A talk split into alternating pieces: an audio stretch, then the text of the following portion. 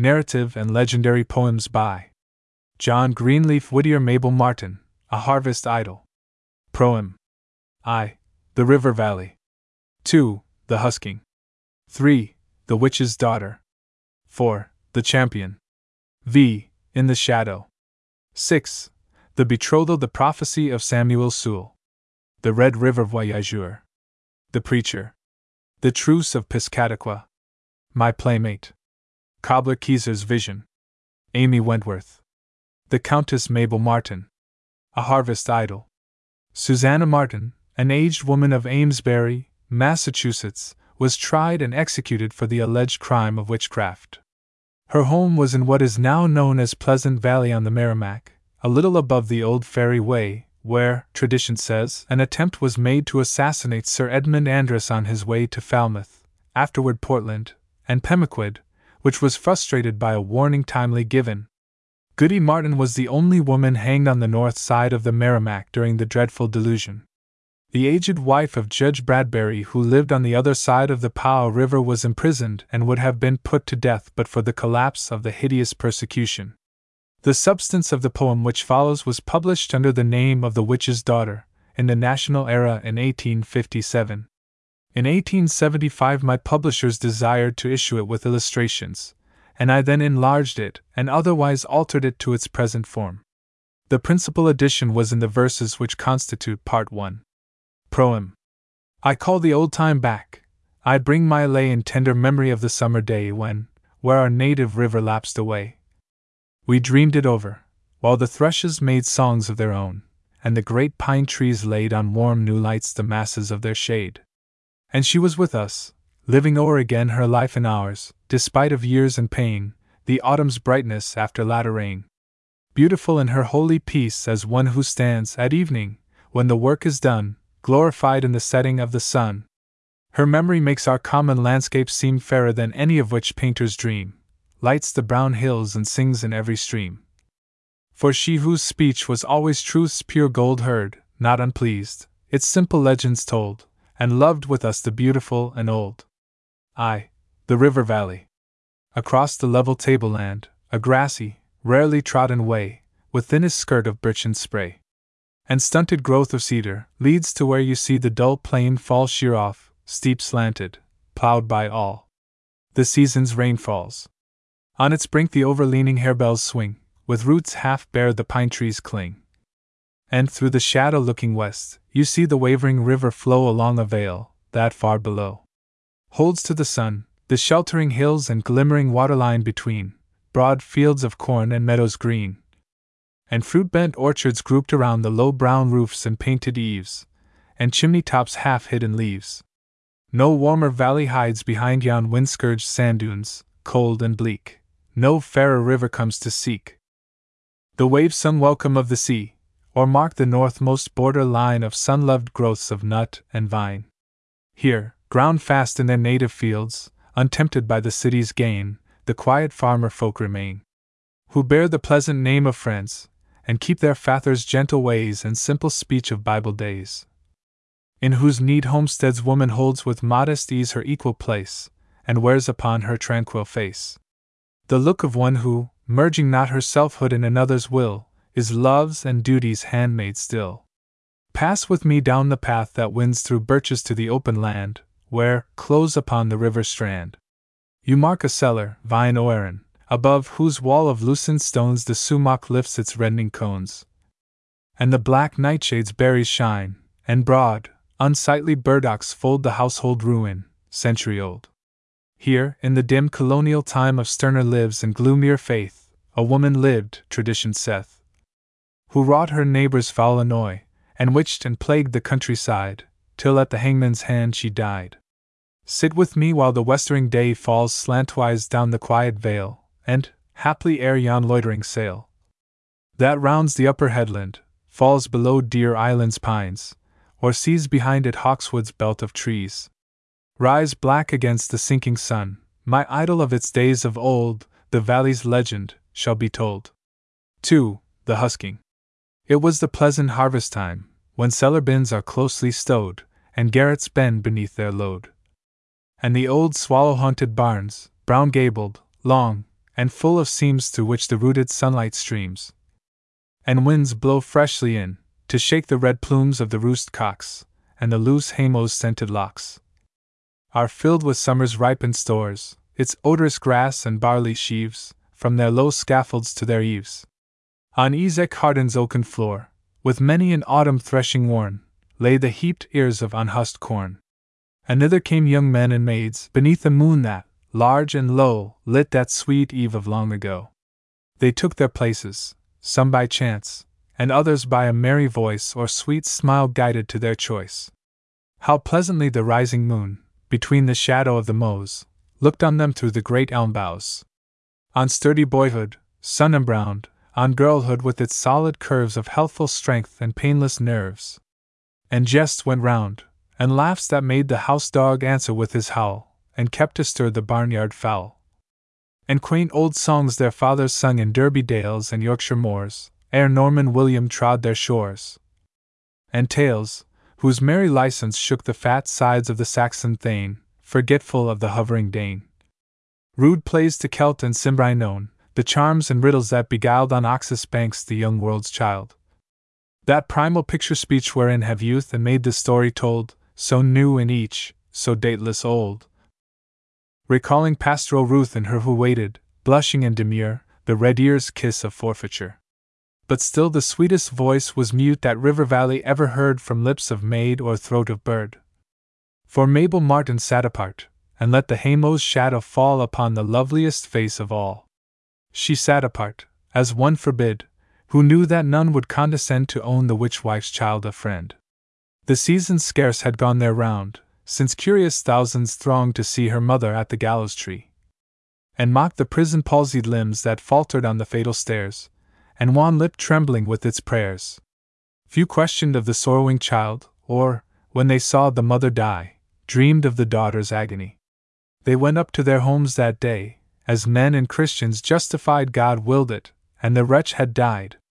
Dear God and Father of us all, forgive our faith in cruel lies, forgive the blindness that denies. Forgive thy creature when he takes, for the all perfect love thou art, some grim creation of his heart. Cast down our idols, overturn our bloody altars.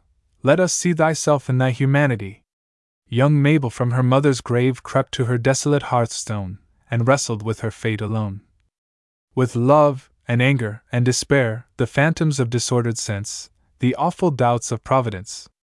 Oh, dreary broke the winter days, and dreary fell the winter nights when, one by one, the neighboring lights went out, and human sounds grew still, and all the phantom people dark closed round her hearth fire's dying spark. And summer days were sad and long, and sad the uncompanioned eves, and sadder sunset tinted leaves. And Indian summer's airs of balm, she scarcely felt the soft caress, the beauty died of loneliness. The schoolboys jeered her as they passed, and, when she sought the house of prayer, her mother's curse pursued her there. And still o'er many a neighboring door she saw the horseshoe's curved charm, to guard against her mother's harm. That mother, poor and sick and lame, who daily, by the old armchair, folded her withered hands in prayer. Who turned, in Salem's dreary jail, her worn old Bible o'er and o'er, when her dim eyes could read no more.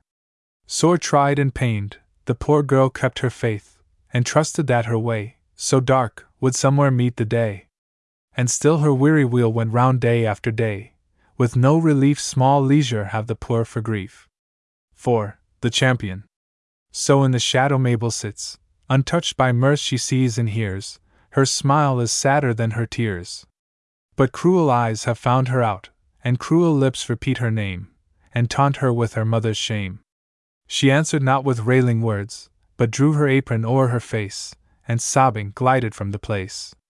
And only pausing at the door, her sad eyes met the troubled gaze of one who, in her better days, had been her warm and steady friend, ere yet her mother's doom had made even Esek Harden half afraid. He felt that mute appeal of tears, and starting, with an angry frown, hushed all the wicked murmurs down.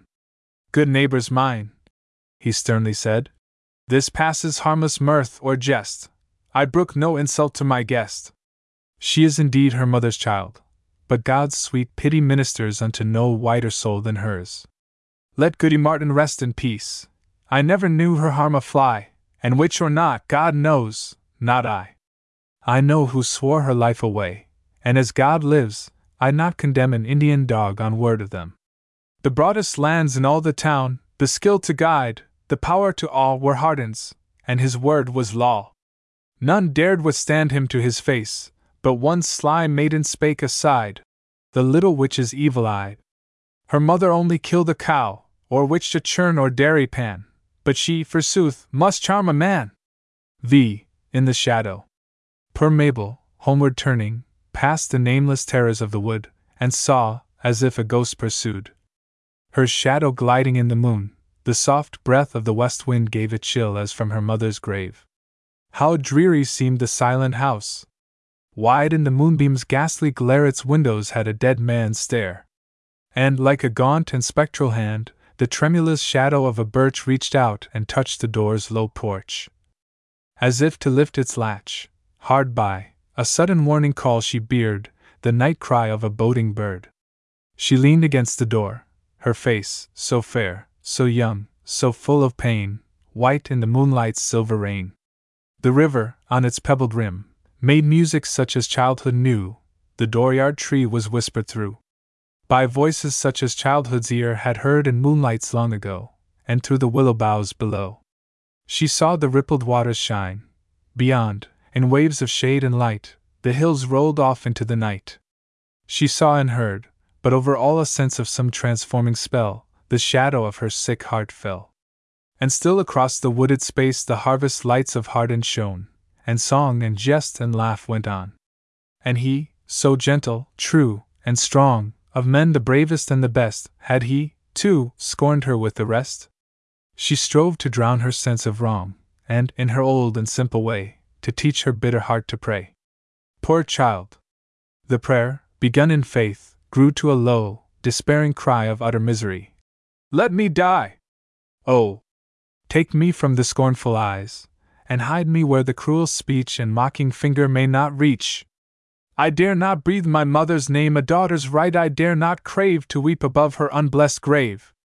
Let me not live until my heart, with few to pity, and with none to love me, hardens into stone. O God! Have mercy on thy child, whose faith in thee grows weak and small, and take me ere I lose it all.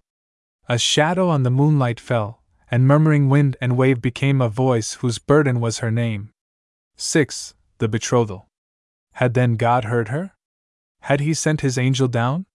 In flesh and blood, before her Esek Harden stood. He laid his hand upon her arm. Dear Mabel, this no more shall be. Who scoffs at you must scoff at me. You know rough Esek Harden well, and if he seems no suitor gay, and if his hair is touched with gray, the maiden grown shall never find his heart less warm than when she smiled, upon his knees, a little child. Her tears of grief were tears of joy, as, folded in his strong embrace, she looked in Esek Harden's face. O truest friend of all, she said, God bless you for your kindly thought, and make me worthy of my lot. He led her forth, and blent in one, beside their happy pathway ran the shadows of the maid and man. He led her through his dewy fields, to where the swinging lanterns glowed, and through the doors the huskers showed. Good friends and neighbors, Esek said, I'm weary of this lonely life. In Mabel see my chosen wife. She greets you kindly, one and all. The past is past, and all offense falls harmless from her innocence. Henceforth she stands no more alone. You know what Esek Harden is. He brooks no wrong to him or his. Now let the merriest tales be told, and let the sweetest songs be sung that ever made the old heart young.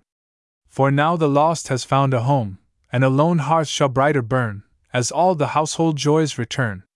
Oh, pleasantly the harvest moon, between the shadow of the mows, looked on them through the great elm boughs. On Mabel's curls of golden hair, on Esek's shaggy strength it fell, and the wind whispered, It is well! The prophecy of Samuel Sewall. The prose version of this prophecy is to be found in Sewall's The New Heaven Upon the New Earth, 1697, quoted in Joshua Coffin's History of Newbury. Judge Sewall's father, Henry Sewall, was one of the pioneers of Newbury. Up and down the village streets strange are the forms my fancy meets, for the thoughts and things of today are hid, and through the veil of a closed lid the ancient worthies I see again. I hear the tap of the elder's cane, and his awful periwig I see, and the silver buckles of shoe and knee. Stately and slow, with thoughtful air, his black cap hiding his whitened hair, walks the judge of the great assize, Samuel Sewall the good and wise. His face with lines of firmness wrought, he wears the look of a man unbought, who swears to his hurt and changes not. Yet, touched and softened nevertheless with the grace of Christian gentleness, the face that a child would climb to kiss. True and tender and brave and just, that man might honor and woman trust.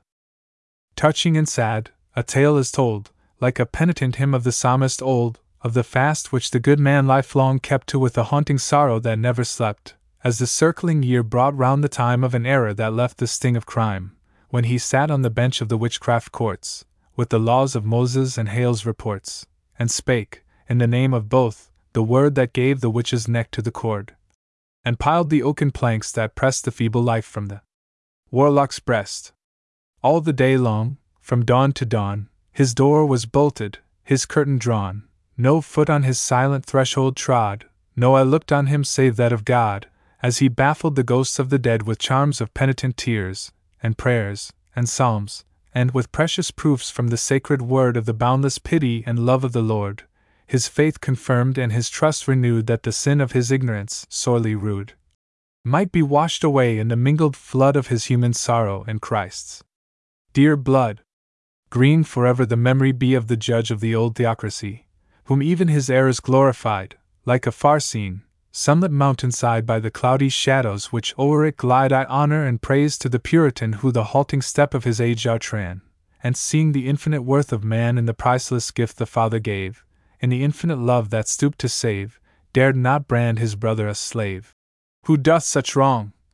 He was wont to say, in his own quaint, picture loving way, flings up to heaven a hand grenade which God shall cast down upon his head. Widely as heaven and hell, contrast that brave old jurist of the past and the cunning trickster and knave of courts who the holy features of truth distorts, ruling as right the will of the strong, poverty, crime, and weakness wrong, wide eared to power, to the wronged and weak deaf as Egypt's gods of leek, scoffing aside at parties not order of nature and law of God, for whose dabbled ermine respect were waste, reverence folly, and awe misplaced. Justice of whom t were vain to seek as from Kurdish robber or Syrian sheik. Oh, leave the wretch to his bribes and sins, let him rot in the web of lies he spins. To the saintly soul of the early day, to the Christian judge, let us turn and say, Praise and thanks for an honest man, glory to God for the Puritan. I see, far southward, this quiet day, the hills of Newbury rolling away, with the many tints of the season gay, dreamily blending in autumn mist crimson, and gold, and amethyst. Long and low, with dwarf trees crowned, Plum Island lies, like a whale aground, a stone's toss over the narrow sound. Inland, as far as the eye can go, the hills curve round like a bended bow, a silver arrow from out them sprung, I see the shine of the Quasycung, and round and round, over valley and hill, old roads winding, as old roads will, here to a ferry, and there to a mill, and glimpses of chimneys and gabled eaves, through green elm arches and maple leaves, old homesteads sacred to all that can gladden or sadden the heart of man, over whose thresholds of oak and stone life and death have come and gone. Their pictured tiles in the fireplace show, great beams sag from the ceiling low, the dresser glitters with polished wares, the long clock ticks on the foot worn stairs, and the low, broad chimney shows the crack by the earthquake made a century back. Up from their midst springs the village spire with the crest of its cock in the sun afire beyond are orchards and planting lands, and great salt marshes and glimmering sands, and where north and south the coastlines run, the blink of the sea in breeze and sun. I see it all like a chart unrolled, but my thoughts are full of the past and old. I hear the tales of my boyhood told, and the shadows and shapes of early days flit dimly by in the veiling haze, with measured movement and rhythmic chime weaving like shuttles my web of rhyme. I think of the old man wise and good who once on yon misty hillside stood, a poet who never measured rhyme, a seer unknown to his dullard time, and propped on his staff of age, looked down, with his boyhood's love, on his native town, where, written, as if on its hills and plains, his burden of prophecy yet remains, for the voices of wood, and wave, and wind to read in the ear of the musing mind. As long as Plum Island, to guard the coast as God appointed, shall keep its post, as long as a salmon shall haunt the deep of Merrimack River, or sturgeon leap, as long as pickerel swift and slim, or red backed perch, in Crane Pond swim, as long as the annual seafowl know their time to come and their time to go, as long as cattle shall roam at will the green grass meadows by Turkey Hill, as long as sheep shall look from the side of Old Town Hill on Marish's wide, and Parker River, and Salt Sea. Tide, as long as a wandering pigeon shall search the fields below from his white oak perch, when the barley harvest is ripe and shorn, and the dry husks fall from the standing corn, as long as nature shall not grow old, nor drop her work from her doting hold, and her care for the Indian corn forget, and the yellow rose in pairs to set, so long shall Christians here be born, grow up and ripen as God's sweet corn, by the beak of bird. By the breath of frost, shall never a holy ear be lost, but, husked by death in the planter's sight, be sown again in the fields of light. The island still is purple with plums, up the river the salmon comes, the sturgeon leaps, and the wild fowl feeds on hillside berries and marish seeds. All the beautiful signs remain. From springtime sowing to autumn rain, the good man's vision returns again.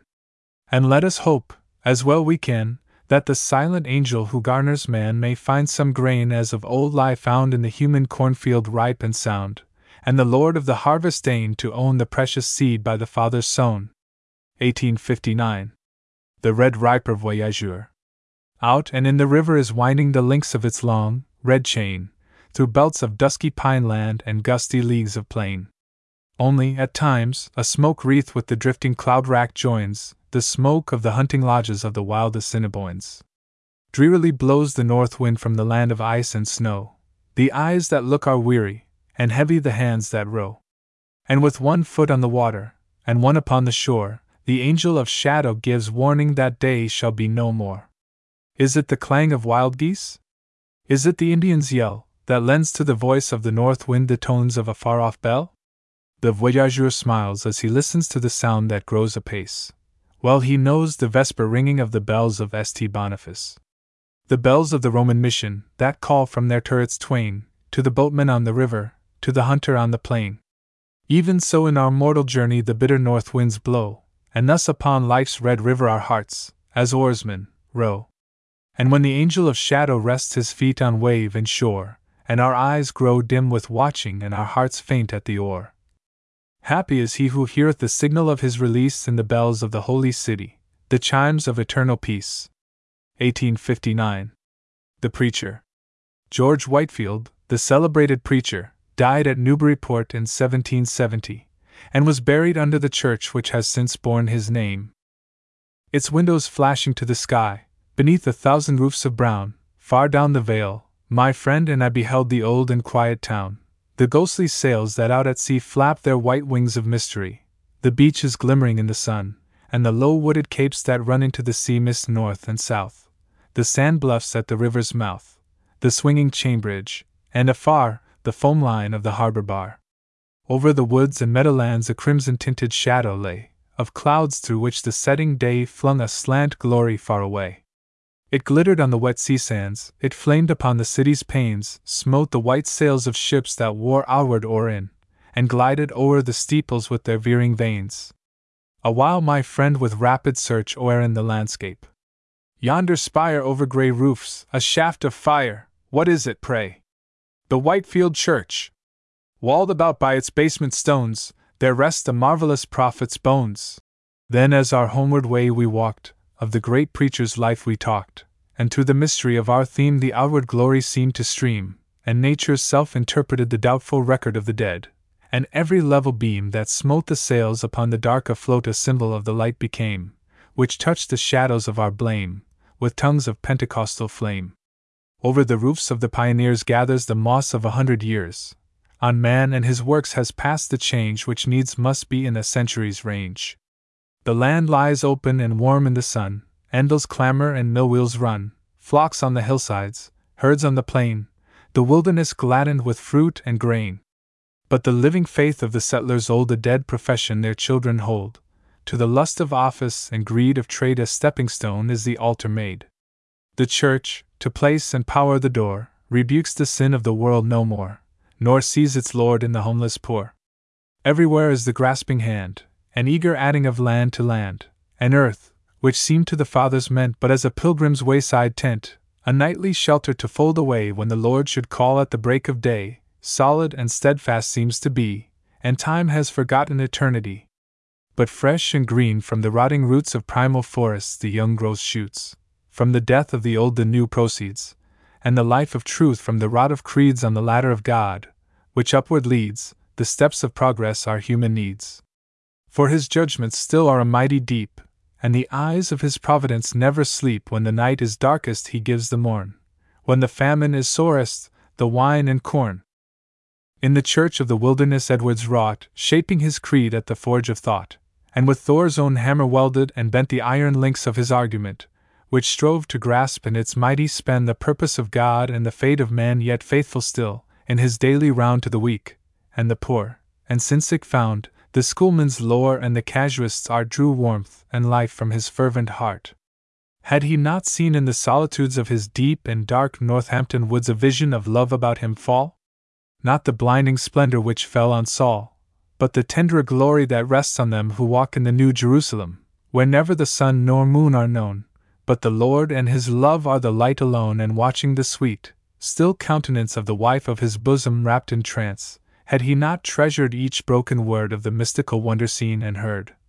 And loved the beautiful dreamer more that thus to the desert of earth she bore clusters of Eshcol from Canaan's shore?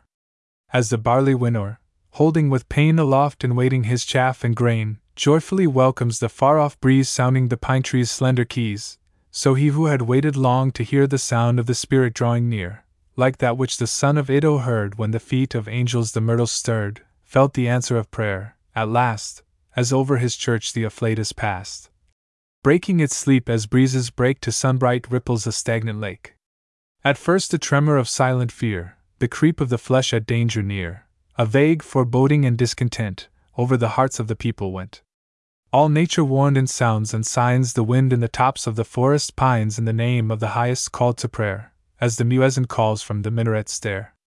Through sealed chambers of secrets and sudden and strong the light shone in, a guilty sense of his neighbor's needs startled the man of title deeds.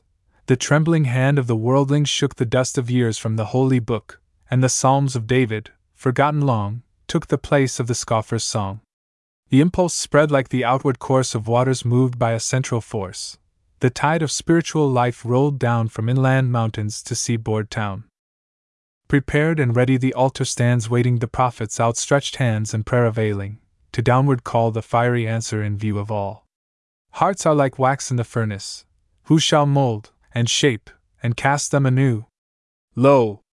By the Merrimack Whitefield stands in the temple that never was made by hands, curtains of azure, and crystal wall, and dome of the sunshine over all, a homeless pilgrim, with dubious name blown about on the winds of fame, now as an angel of blessing classed, and now as a mad enthusiast. Called in his youth to sound and gauge the moral lapse of his race and age, and sharp as truth, the contrast draw of human frailty and perfect law, possessed by the one dread thought that lent its goad to his fiery temperament, up and down the world he went, a John the Baptist crying, Repent! No perfect whole can our nature make, here or there the circle will break. The orb of life as it takes the light on one side leaves the other in night. Never was saint so good and great as to give no chance at St. Peter's gate for the plea of the devil's advocate. So, incomplete by his being's law, the marvelous preacher had his flaw, with step unequal, and lane with faults, his shade on the path of history halts. Wisely and well said the Eastern bard fear is easy, but love is hard, easy to glow with the Santon's rage, and walk on the Meccan pilgrimage, but he is greatest and best who can worship Allah by loving man. Thus he, to whom, in the painful stress of zeal on fire from its own excess, Heaven seemed so vast and earth so small that man was nothing, since God was all, forgot, as the best at times have done, that the love of the Lord and of man are one. Little to him whose feet unshod the thorny path of the desert trod, careless of pain, so it led to God, seemed the hunger pang and the poor man's wrong, the weak ones trodden beneath the strong. Should the worm be chooser, the clay withstand the shaping will of the potter's hand? In the Indian fable, Arjun hears the scorn of a god rebuke his fears. Spare thy pity, Krishna saith. Not in thy sword is the power of death. All is illusion, lost but seems, pleasure and pain are only dreams. Who deems he slayeth doth not kill, who counts as slain is living still. Strike, nor fear thy blow is crime, nothing dies but the cheats of time. Slain or slayer, small the odds to each, immortal as Indra's gods. So by savannah's banks of shade, the stones of his mission the preacher laid on the heart of the Negro crushed and rent, and made of his blood the walls cement. Bade the slave ship speed from coast to coast, fanned by the wings of the Holy Ghost, and begged, for the love of Christ, the gold coin from the hearts in its groaning hold. What could it matter, more or less of stripes, and hunger, and weariness? Living or dying, bond or free, what was time to eternity? Alas for the preacher's cherished schemes! Mission and church are now but dreams, nor prayer nor fasting availed the plan to honor God through the wrong of man.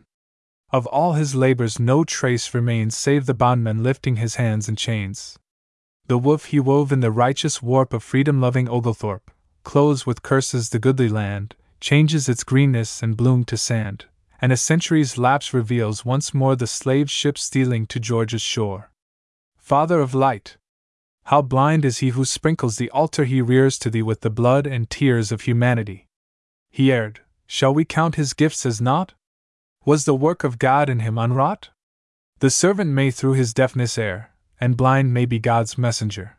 But the errand is sure they go upon, the word is spoken, the deed is done. Was the Hebrew temple less fair and good that Solomon bowed to gods of wood? For his tempted heart and wandering feet, were the songs of David less pure and sweet?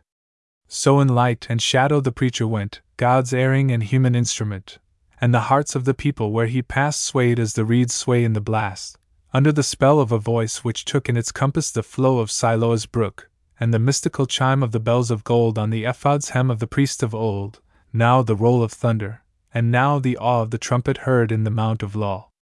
A solemn fear on the listening crowd fell like the shadow of a cloud. The sailor reeling from out the ships whose masts stood thick in the river slips felt the jest and the curse die on his lips. Listen, the fisherman rude and hard, the caulker rough from the builder's yard. The man of the market left his load, the teamster leaned on his bending goad, the maiden, and youth beside her, felt their hearts in a closer union melt, and saw the flowers of their love in bloom down the endless vistas of life to come. Old age sat feebly brushing away from his ears the scanty locks of gray, and careless boyhood, living the free unconscious life of bird and tree, suddenly wakened to a sense of sin and its guilty consequence. It was as if an angel's voice called the listeners up for their final choice, as if a strong hand rent apart the veils of sense from soul and heart, showing in light ineffable the joys of heaven and woes of hell all about in the misty air the hills seemed kneeling in silent prayer. The rustle of leaves, the moaning sedge, the water's lap on its gravelled edge, the wailing pines, and far and faint, the wood dove's note of sad complaint. To the solemn voice of the preacher lent an undertone as of low lament, and the note of the sea from its sand coast, on the easterly wind, now heard, now lost, seemed the murmurous sound of the judgment host. Yet wise men doubted, and good men wept, as that storm of passion above them swept, and comet like, adding flame to flame, the priests of the new evangel came, Davenport, flashing upon the crowd, charged like summer's electric cloud, now holding the listeners still as death with terrible warnings under breath, now shouting for joy, as if he viewed the vision of heaven's beatitude and Celtic Tennent, his long coat bound like a monk's with leathern girt around, wild with the toss of unshorn hair, and wringing of hands, and eyes aglare, groaning under the world's despair. Grave pastors, grieving their flocks to lose, prophesied to the empty pews that gourds would wither, and mushrooms die, and noisiest fountains run soonest dry, like the spring that gushed in Newbury Street, under the tramp of the earthquake's feet, a silver shaft in the air and light, for a single day, then lost in night, leaving only, its place to tell, sandy fissure and sulphurous smell. With zeal when clipped and white heat cool, moved by the spirit in grooves of rule, no longer harried, and cropped, and fleeced, flogged by sheriff and cursed by priest, but by wiser counsels left at ease to settle quietly on his lees, and self concentred, to count as done the work which his fathers well begun, in silent protest of letting alone, the Quaker kept the way of his own, a non conductor among the wires, with coat of asbestos proof to fires. And quite unable to mend his pace to catch the falling manna of grace, he hugged the closer his little store of faith, and silently prayed for more. And vague of creed and barren of right, but holding, as in his Master's sight, act and thought to the inner light, the round of his simple duties walked, and strove to live what the others talked. And who shall marvel if evil went step by step with the good intent, and with love and meekness, side by side, lust of the flesh and spiritual pride, that passionate longings and fancies vain set the heart on fire, and crazed the brain? That over the holy oracle's folly sported with cap and bells? That goodly women and learned men marveling told with tongue and pen how unweaned children chirp like birds texts of scripture and solemn words? like the infant seers of the rocky glens and the Puy de Dome of wild Cevennes or baby lamas who pray and preach from Tartar cradles and Buddha's speech? In the war which truth or freedom wages with impious fraud and the wrong of ages, hate and malice and self love mar the notes of triumph with painful jar, and the helping angels turn aside their sorrowing faces the shame to bide. Never on custom's oiled grooves the world to a higher level moves, but grates and grinds with friction hard on granite boulder and flinty shard. The heart must bleed before it feels, the pool be troubled before it heals. Ever by losses the right must gain, every good have its birth of pain. The active virtues blush to find the vices wearing their badge behind, and graces and charities feel the fire wherein the sins of the age expire. The fiend still rends as of old he rent the tortured body from which be went. But time tests all.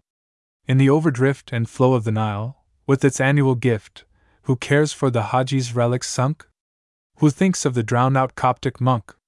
The tide that loosens the temple's stones, and scatters the sacred ibis bones, drives away from the valley land that Arab robber, the wandering sand, moistens the fields that know no rain, fringes the desert with belts of grain, and bread to the sower brings again. So the flood of emotion deep and strong troubled the land as it swept along, but left a result of holier lives, tenderer mothers, and worthier wives. The husband and father whose children fled and sad wife wept when his drunken tread frightened peace from his roof tree's shade, and a rock of offense his hearthstone made, in a strength that was not his own began to rise from the brutes to the plane of man.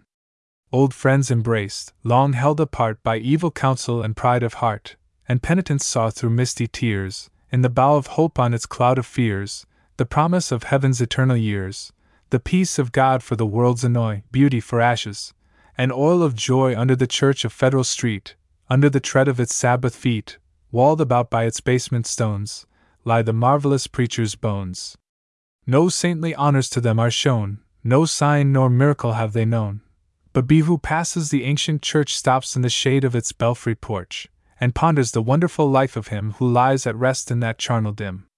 Long shall the traveler strain his eye from the railroad car, as it plunges by, and the vanishing town behind him search for the slender spire of the Whitefield Church, and feel for one moment the ghosts of trade, and fashion, and folly, and pleasure laid, by the thought of that life of pure intent, that voice of warning yet eloquent, of one on the errands of angels sent. And if where he labored the flood of sin like a tide from the harbor bar sets in, and over a life of tune and sense the church spires lift their vain defense, as if to scatter the bolts of God with the points of Calvin's thunder rod, still, as the gem of its civic crown, precious beyond the world's renown, his memory hallows the ancient town. 1859. The Truce of Piscataqua. In the winter of 1675 76, the Eastern Indians, who had been making war upon the New Hampshire settlements, were so reduced in numbers by fighting and famine that they agreed to a peace with Major Waldron at Dover, but the peace was broken in the fall of 1676. The famous chief, Squando, was the principal negotiator on the part of the savages. He had taken up the hatchet to revenge the brutal treatment of his child by drunken white sailors, which caused its death. It not unfrequently happened during the border wars that young white children were adopted by their Indian captors, and so kindly treated that they were unwilling to leave the free, wild life of the woods, and in some instances they utterly refused to go back with their parents to their old homes and civilization. Raise these long blocks of brick and stone, these huge mill monsters overgrown. Blot out the humbler piles as well, where, moved like living shuttles, dwell the weaving genii of the bell. Tear from the wild Cocheco's track the dams that hold its torrents back, and let the loud rejoicing fall plunge, roaring, down its rocky wall, and let the Indians paddle play on the unbridged Piscataqua. Wide over hill and valley spread once more the forest, dusk and dread, with here and there a clearing cut from the walled shadows round it shut, each with its farmhouse builded rude, by English yeomen squared and hewed, and the grim, flankered blockhouse bound with bristling palisades around. So, haply shall before thine eyes the dusty veil of centuries rise, the old, strange scenery overlay the tamer pictures of today, while, like the actors in a play, pass in their ancient guise along the figures of my border song what time beside Cocheco's flood the white man and the red man stood, with words of peace and brotherhood, when passed the sacred calumet from lip to lip with fire draught wet, and puffed in scorn. The peace pipe smoke through the grey beard of Waldron broke, and Squando's voice, in suppliant plea for mercy, struck the haughty key of one who held, in any fate, his native pride inviolate. Let your ears be opened wide, he who speaks has never lied. Waldron of Piscataqua, hear what Squando has to say. Squando shuts his eyes and sees, far off, Saco's hemlock trees. In his wigwam, still as stone, sits a woman all alone. Wampum beads and birchen strands dropping from her careless hands, listening ever for the fleet patter of a dead child's feet. When the moon a year ago told the flowers the time to blow, in that lonely wigwam smiled Menewee, our little child.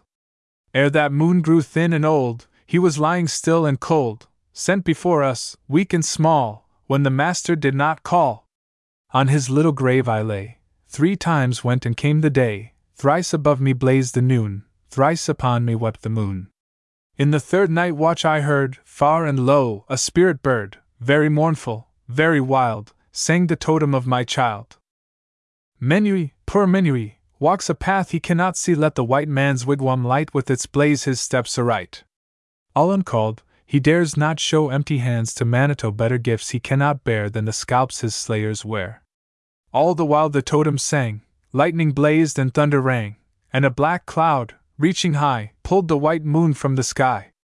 I, the medicine man, whose ear all that spirits bear can hear, I, whose eyes are wide to see all the things that are to be, well, I knew the dreadful signs in the whispers of the pines, in the river roaring loud, in the mutter of the cloud. At the breaking of the day, from the grave I passed away. Flowers bloomed round me, birds sang glad, but my heart was hot and mad. There is rust on Squando's knife, from the warm, red springs of life. On the funeral hemlock trees, many a scalp the totem sees. Blood for blood.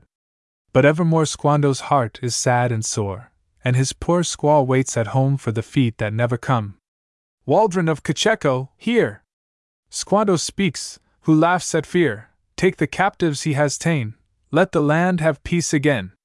As the words died on his tongue, wide apart his warriors swung, parted, at the sign he gave, right and left, like Egypt's wave. And, like Israel passing free through the prophet charmed sea, captive mother, wife, and child through the dusky terror filed. One alone, a little maid middleway her steps delayed, glancing, with quick, troubled sight, round about from red to white. Then his hand the Indian laid on the little maiden's head, lightly from her forehead fair smoothing back her yellow hair. Gift or favor ask I none, what I have is all my own, never yet the birds have sung, Squando hath a beggar's tongue. Yet for her who waits at home, for the dead who cannot come, let the little gold hair be in the place of Menewee. Miss Hannock, my little star!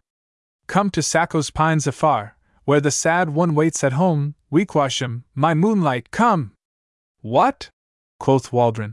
Leave a child Christian born to heathens wild? As God lives, from Satan's hand I will pluck her as a brand. Hear me, white man! Squando cried. Let the little one decide. Wequasham, my moonlight, say, wilt thou go with me or stay?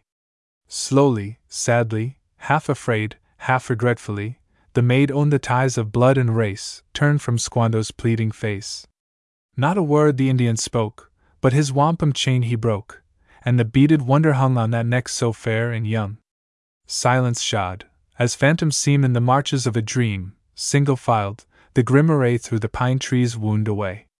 Doubting, trembling, sore amazed, through her tears the young child gazed. God preserve her, Waldron said. Satan hath bewitched the maid. Years went and came. At close of day singing came a child from play, tossing from her loose locked head gold in sunshine, brown in shade. Pride was in the mother's look, but her head she gravely shook, and with lips that fondly smiled feigned to chide her truant child. Unabashed, the maid began. Up and down the brook I ran, where, beneath the bank so steep, lie the spotted trout asleep. Chip, went squirrel on the wall, after me I heard him call, and the catbird on the tree tried his best to mimic me.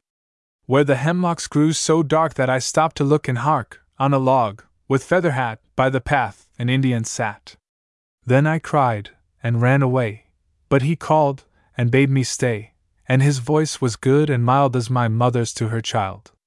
And he took my wampum chain, looked and looked it o'er again, gave me berries, and beside, on my neck a plaything tied. Straight the mother stooped to see what the Indian's gift might be. On the braid of wampum hung, lo! a cross of silver swung. Well she knew its graven sign, Squando's bird and totem pine, and a mirage of the brain flowed her childhood back again. Flashed the roof the sunshine through, into space the walls outgrew. On the Indian's wigwam mat, blossom crowned, again she sat. Cool she felt the west wind blow, in her ear the pines sang low, and like links from out a chain, dropped the years of care and pain. From the outward toil and din, from the griefs that gnaw within, to the freedom of the woods called the birds, and winds, and floods. Well, O painful minister! Watch thy flock, but blame not her, if her ear grew sharp to hear all their voices whispering near. Blame her not, as to her soul all the desert's glamour stole, that a tear for childhood's loss dropped upon the Indian's cross. When, that night, the book was read, and she bowed her widowed head, and a prayer for each loved name rose like incense from a flame. With a hope the creeds forbid in her pitying bosom hid, to the listening ear of heaven lo! The Indian's name was given. 1860 my playmate. The pines were dark on Ramoth Hill, their song was soft and low. The blossoms in the sweet May wind were falling like the snow. The blossoms drifted at our feet, the orchard birds sang clear, the sweetest and the saddest day it seemed of all the year. For, more to me than birds or flowers, my playmate left her home, and took with her the laughing spring, the music and the bloom. She kissed the lips of kith and kin, she laid her hand in mine, what more could ask the bashful boy who fed her father's kine? She left us in the bloom of May, the constant years told o'er their seasons with as sweet May morns, but she came back no more. I walk, with noiseless feet, the round of uneventful years. Still o'er and o'er I sow the spring and reap the autumn ears. She lives where all the golden year her summer roses blow, the dusky children of the sun before her come and go. There haply with her jeweled hand she smooths her silken gown, no more the homespun lap wherein I shook the walnuts down. The wild grapes wait us by the brook, the brown nuts on the hill, and still the Mayday flowers make sweet the woods of Folly Mill. The lilies blossom in the pond, the bird builds in the tree, the dark pines sing on Ramoth Hill the slow song of the sea. I wonder if she thinks of them, and how the old time seems, if ever the pines of Ramoth Wood are sounding in her dreams. I see her face, I hear her voice. Does she remember mine? And what to her is now the boy who fed her father's kine? What cares she that the orioles build for other eyes than ours, that other hands with nuts are filled, and other laps with flowers? O playmate in the golden time! Our mossy seed is green, its fringing violets blossom yet, the old trees o'er it lean. The winds so sweet with birch and fern a sweeter memory blow and there in spring the veeries sing the song of long ago. And still the pines of Ramoth Wood are moaning like the sea. The moaning of the sea of change between myself and thee. 1860. Cobbler Keezer's Vision. This ballad was written on the occasion of a horticultural festival. Cobbler Keezer was a noted character among the first settlers in the valley of the Merrimack. The beaver cut his timber with patient teeth that day, the minks were fish wards, and the crows surveyors of highway. When Keezer sat on the hillside upon his cobbler's form, with a pan of coals on either hand to keep his waxed ends warm. And there, in the golden weather, he stitched and hammered and sung. In the brook he moistened his leather, in the pewter mug his tongue. Well knew the tough old Teuton who brewed the stoutest ale, and he paid the good wife's reckoning in the coin of song and tale. The songs they still are singing who dress the hills of vine, the tales that haunt the bracken and whisper down the Rhine. Woodsy and wild and lonesome, the swift stream wound away, through birches and scarlet maples flashing in foam and spray. Down on the sharp horned ledges plunging in steep cascade, tossing its white maned waters against the hemlock's shade.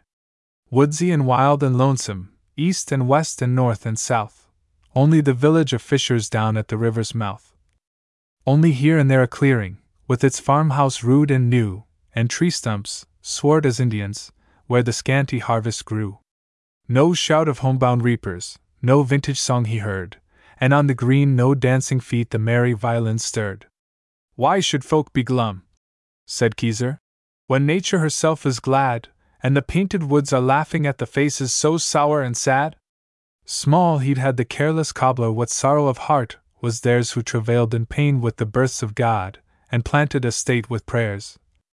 Hunting of witches and warlocks, smiting the heathen horde, one hand on the mason's trowel, and one on the soldier's sword. But give him his ale and cider, give him his pipe and song, little he cared for church or state, or the balance of right and wrong. Tea is work, work, work, he muttered, and for rest a snuffle of psalms. He smote on his leathern apron with his brown and waxen palms. Oh, for the purple harvest of the days when I was young, for the merry grape stained maidens, and the pleasant songs they sung! Oh, for the breath of vineyards, of apples and nuts and wine for an oar to row and a breeze to blow down the grand old river Rhine. A tear in his blue eye glistened, and dropped on his beard so gray. Old, old am I, said Keezer, and the Rhine flows far away. But a cunning man was the cobbler. He could call the birds from the trees, charm the black snake out of the ledges, and bring back the swarming bees. All the virtues of herbs and metals, all the lore of the woods he knew, and the arts of the old world mingle with the marvels of the new. Well, he knew the tricks of magic, and the lapstone on his knee had the gift of the Mormon's goggles or the stone of Dr. Dee. 11. For the mighty Master Agrippa wrought it with spell and rhyme from a fragment of mystic moonstone in the tower of Nettesheim. To a cobbler Minnesinger the marvelous stone gave he, and he gave it, in turn, to Keezer, who brought it over the sea. He held up that mystic lapstone, he held it up like a lens, and he counted the long years coming EY twenties and by tens. One hundred years, quoth Keezer, and fifty have I told now open the new before me, and shut me out the old. Like a cloud of mist, the blackness rolled from the magic stone, and a marvelous picture mingled the unknown and the known. Still ran the stream to the river, and river and ocean joined, and there were the bluffs and the blue sea line, and cold north hills behind. But the mighty forest was broken by many a steepled town, by many a white walled farmhouse, and many a garner brown. Turning a score of mill wheels, the stream no more ran free. White sails on the winding river, white sails on the far off sea. Below in the noisy village the flags were floating gay, and shone on a thousand faces the light of a holiday. Swiftly the rival ploughmen turned the brown earth from their shares. Here were the farmer's treasures, there were the craftsman's wares. Golden the goodwife's butter, ruby her currant wine, grand were the strutting turkeys, fat were the beeves and swine. Yellow and red were the apples, and the ripe pears russet brown, and the peaches had stolen blushes from the girls who shook them down. And with blooms of hill and wildwood, that shamed the toil of art, mingled the gorgeous blossoms of the garden's tropic heart. What is it I see? said Keezer. Am I here, or am I there? Is it a fete at Bingen? Do I look on Frankfurt Fair? But where are the clowns and puppets, and imps with horns and tail? And where are the Rhenish flagons? And where is the foaming ale? Strange things, I know, will happen, strange things the Lord permits. But that drowsy folk should be jolly puzzles my poor old wits. Here are smiling manly faces, and the maiden's step is gay, nor sad by thinking, nor mad by drinking, nor mopes, nor fools are they. Here's pleasure without regretting, and good without abuse, the holiday and the bridal of beauty and of use. Here's a priest and there is a Quaker, do the cat and dog agree? Have they burned the stocks for otherwood? Have they cut down the gallows tree? Would the old folk know their children? Would they own the graceless town, with never a ranter to worry and never a witch to drown? Loud laughed the cobbler laughed like a schoolboy gay, tossing his arms above him, the lapstone rolled away. It rolled down the rugged hillside, it spun like a wheel bewitched, it plunged through the leaning willows, and into the river pitched.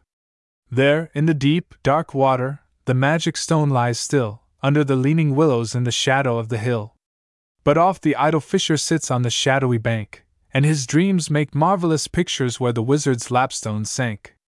And still, in the summer twilights, when the river seems to run out from the inner glory, warm with the melted sun, the weary mill girl lingers beside the charmed stream, and the sky and the golden water shape and color her dream.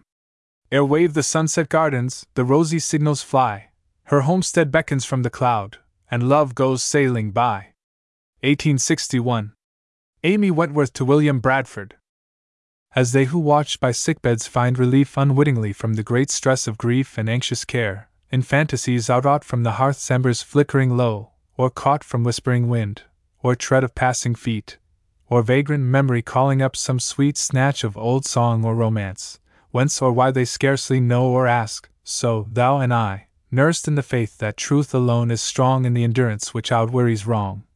With meek persistence baffling brutal force, and trusting God against the universe, we, doomed to watch a strife we may not share with other weapons than the patriot's prayer, yet owning, with full hearts and moistened eyes, the awful beauty of self sacrifice, and wrung by keenest sympathy for all who give their loved ones for the living wall twixt law and treason, in this evil day may haply find, through automatic play of pen and pencil, solace to our pain, and hearten others with the strength we gain.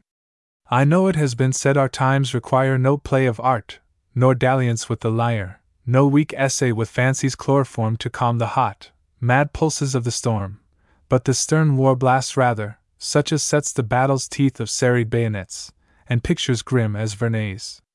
Yet with these some softer tints may blend, and milder keys relieve the storm stunned ear.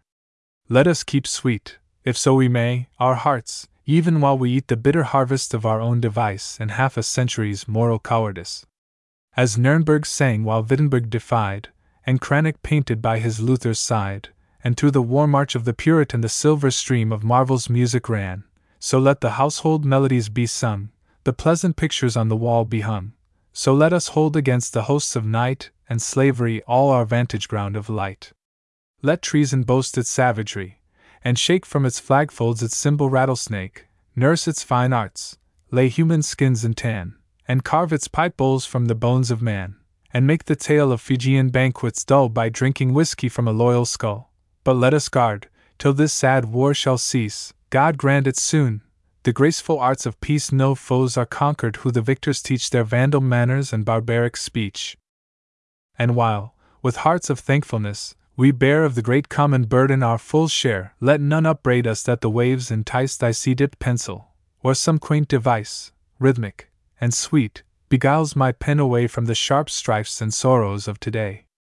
Thus, while the east wind keen from Labrador sings at the leafless elms, and from the shore of the great sea comes the monotonous roar of the long breaking surf, and all the sky is gray with cloud, homebound and dull, I try to time a simple legend to the sounds of winds in the woods, and waves on pebbled bounds, a song for oars to chime with, such as might be sung by tired sea painters, who at night look from their hemlock camps, by quiet cove or beach, moonlighted, on the waves they love.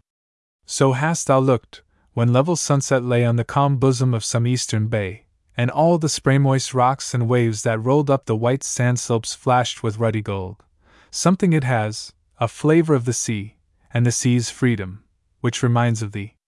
Its faded picture, dimly smiling down from the blurred fresco of the ancient town, I have not touched with warmer tints in vain, if, in this dark, sad year, it steals one thought from pain.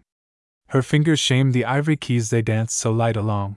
The bloom upon her parted lips is sweeter than the song. O perfumed suitor, spare thy smiles. Her thoughts are not of thee. She better loves the salted wind, the voices of the sea. Her heart is like an outbound ship that at its anchor swings. The murmur of the stranded shell is in the song she sings. She sings, and smiling, hears her praise, but dreams the while of one who watches from his sea blown deck the icebergs in the sun. She questions all the winds that blow, and every fog wreath dim, and bids the sea birds flying north bear messages to him. She speeds them with the thanks of men he periled life to save, and grateful prayers like holy oil to smooth for him the wave. Brown Viking of the fishing smack. Fair toast of all the town, the skipper's jerkin ill beseems the lady's silken gown. But ne'er shall Amy Wentworth wear for him the blush of shame who dares to set his manly gifts against her ancient name. The stream is brightest at its spring, and blood is not like wine, nor honored less than he who errs is he who founds a line. Full lightly shall the prize be won, if love be fortune's spur, and never maiden stoops to him who lifts himself to her. Her home is brave in Jaffrey Street, with stately stairways worn by feet of old colonial knights and ladies gentle born. Still green about its ample porch the English ivy twines, trained back to show in English oak the herald's carven signs.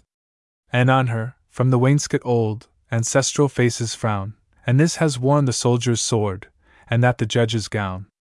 But, strong of will and proud as they, she walks the gallery floor as if she trod her sailor's deck by stormy Labrador.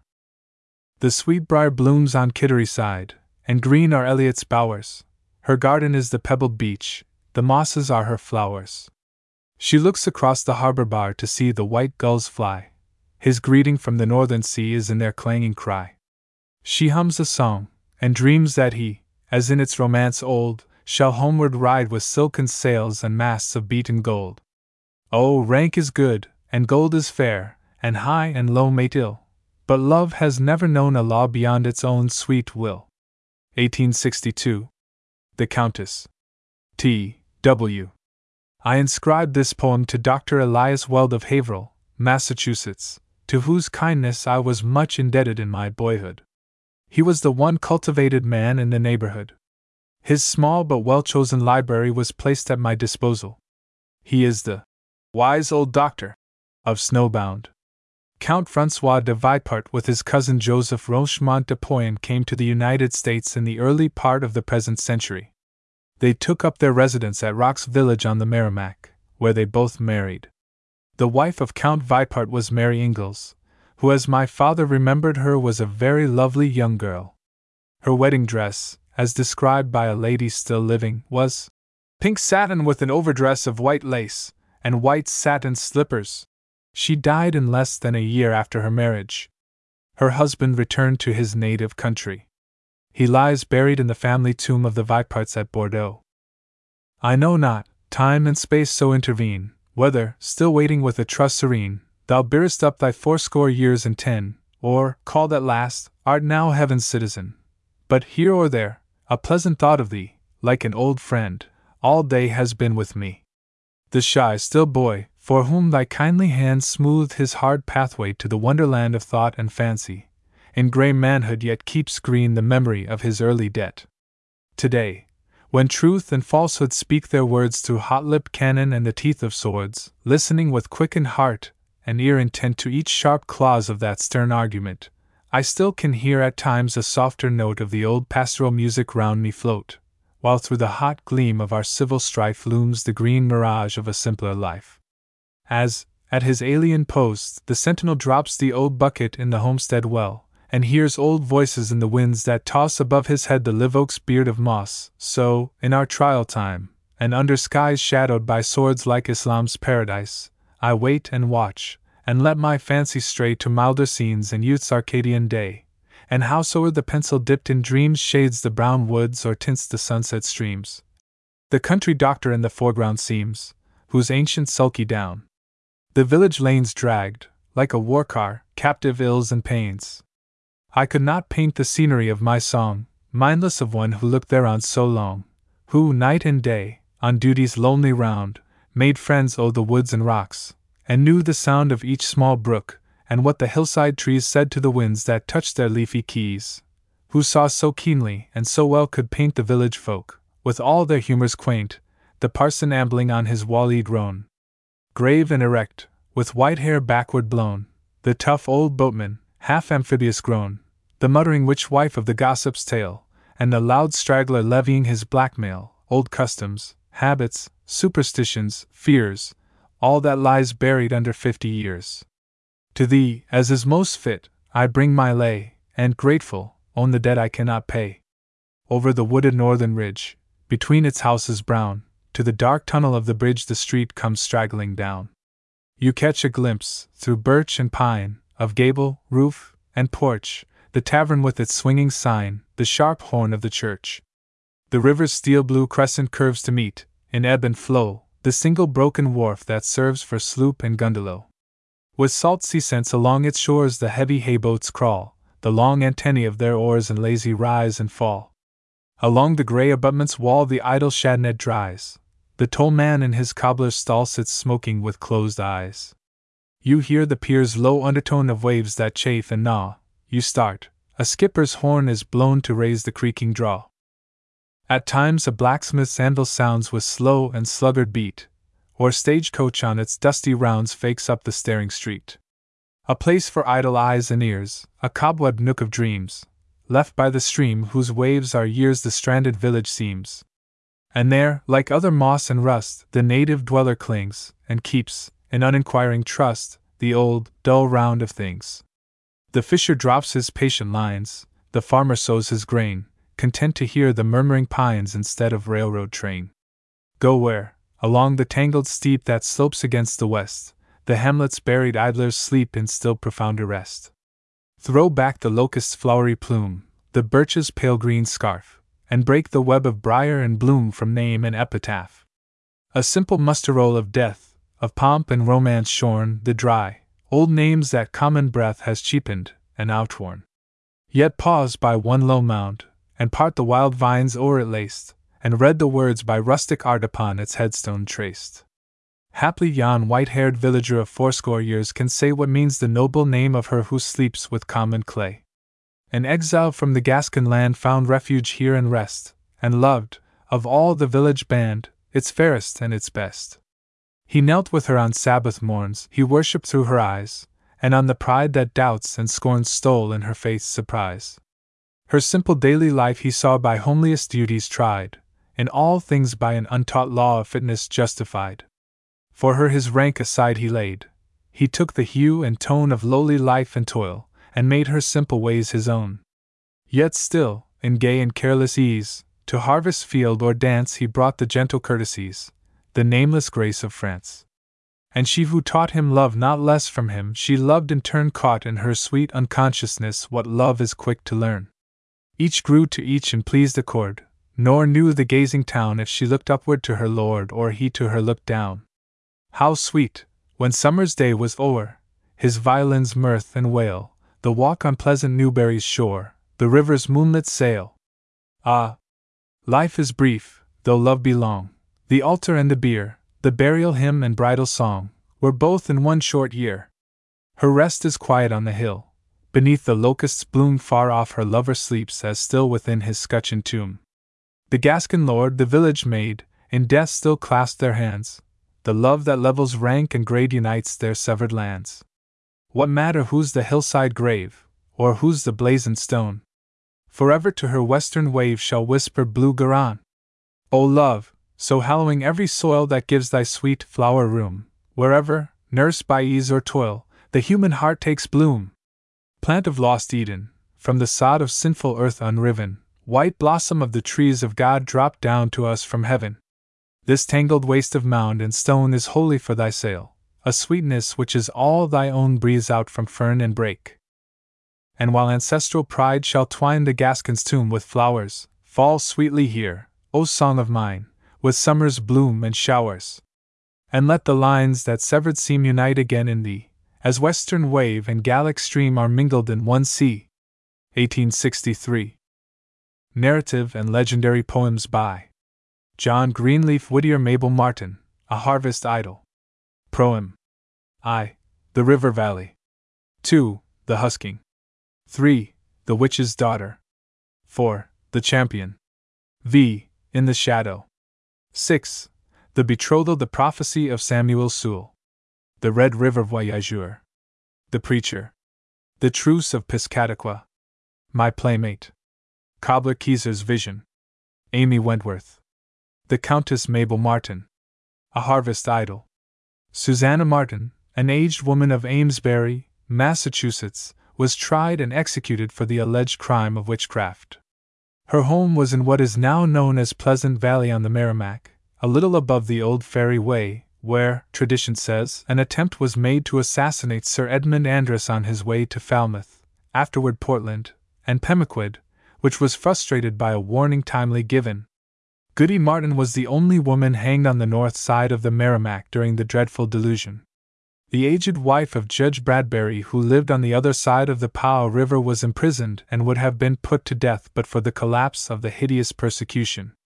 The substance of the poem which follows was published under the name of The Witch's Daughter in the National Era in 1857. In 1875, my publishers desired to issue it with illustrations, and I then enlarged it and otherwise altered it to its present form. The principal addition was in the verses which constitute Part 1. Proem. I call the old time back.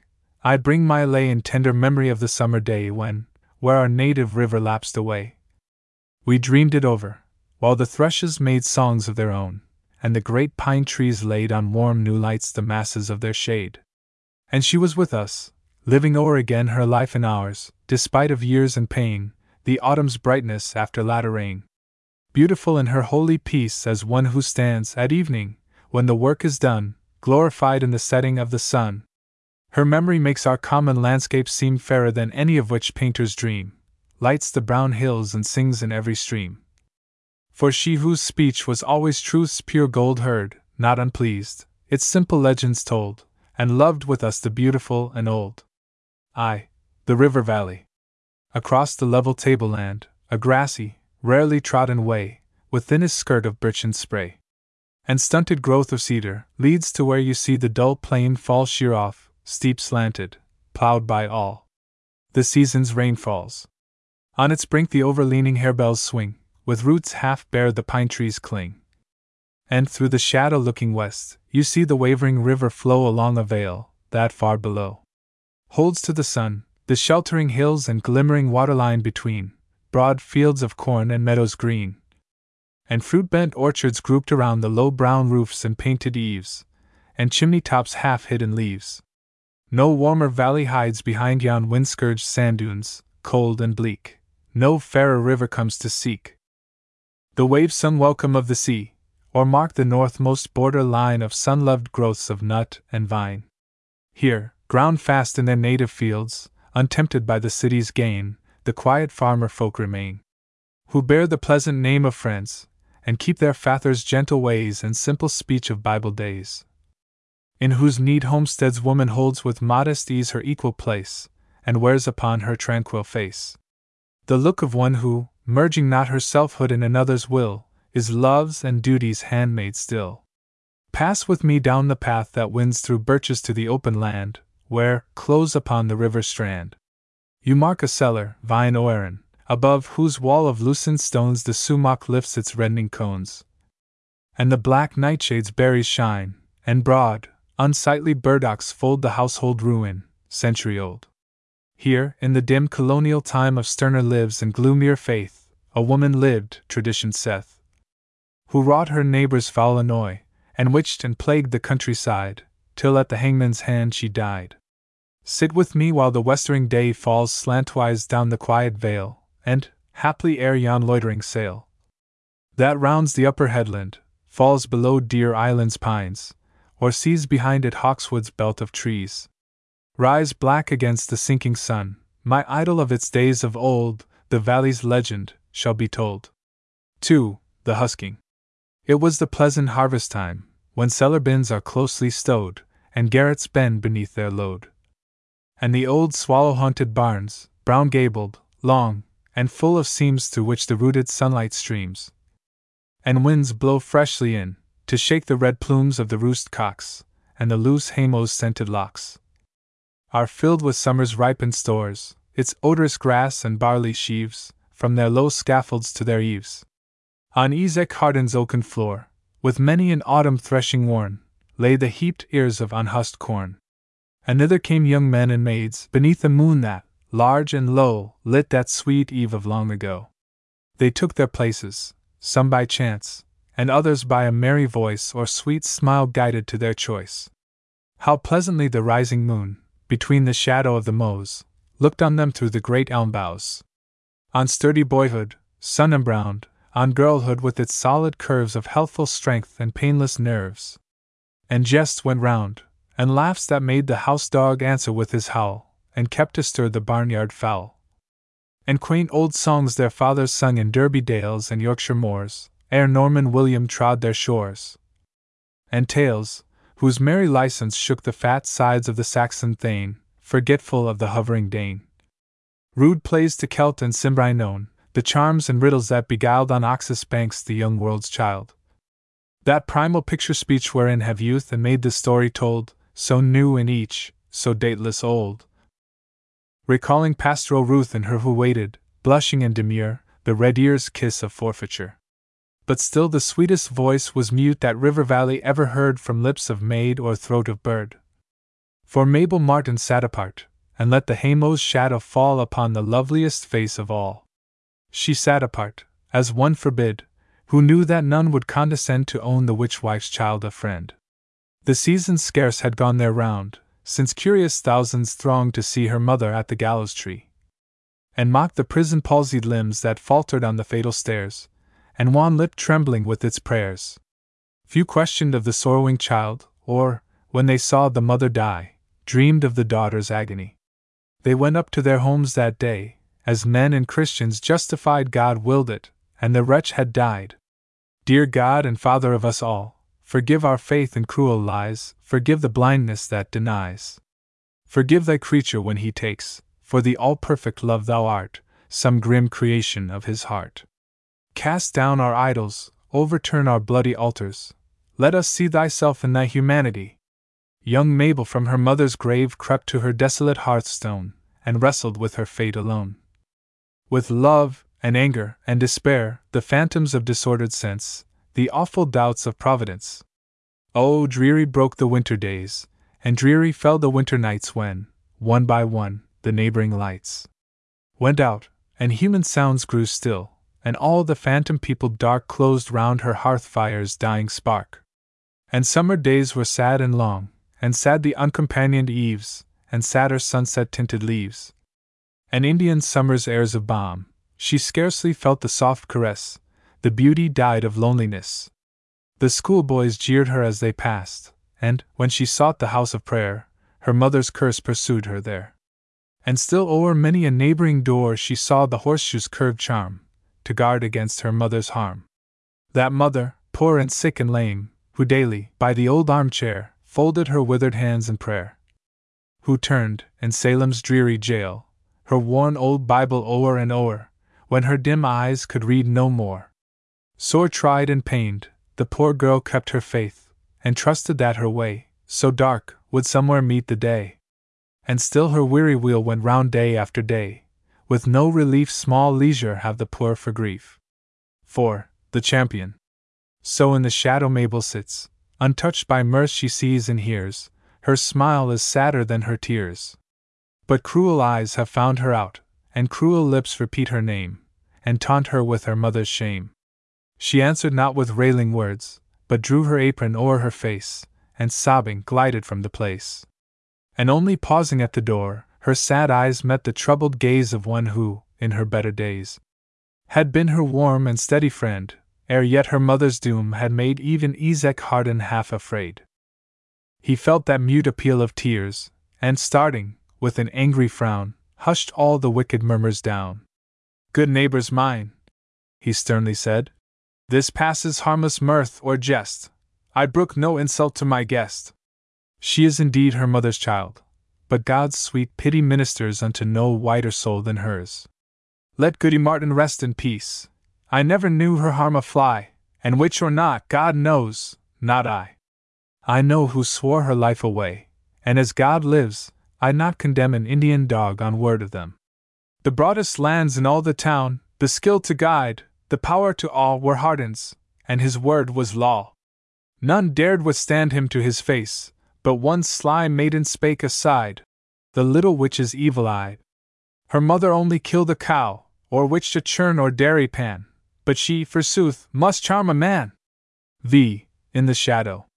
Poor Mabel, homeward turning, passed the nameless terrors of the wood, and saw, as if a ghost pursued, her shadow gliding in the moon. The soft breath of the west wind gave a chill as from her mother's grave.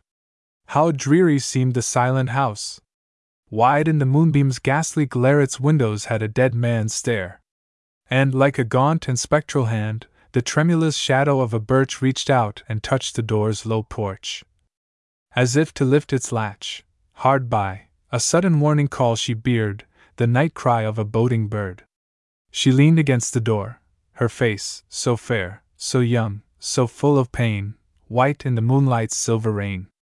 The river, on its pebbled rim, made music such as childhood knew, the dooryard tree was whispered through.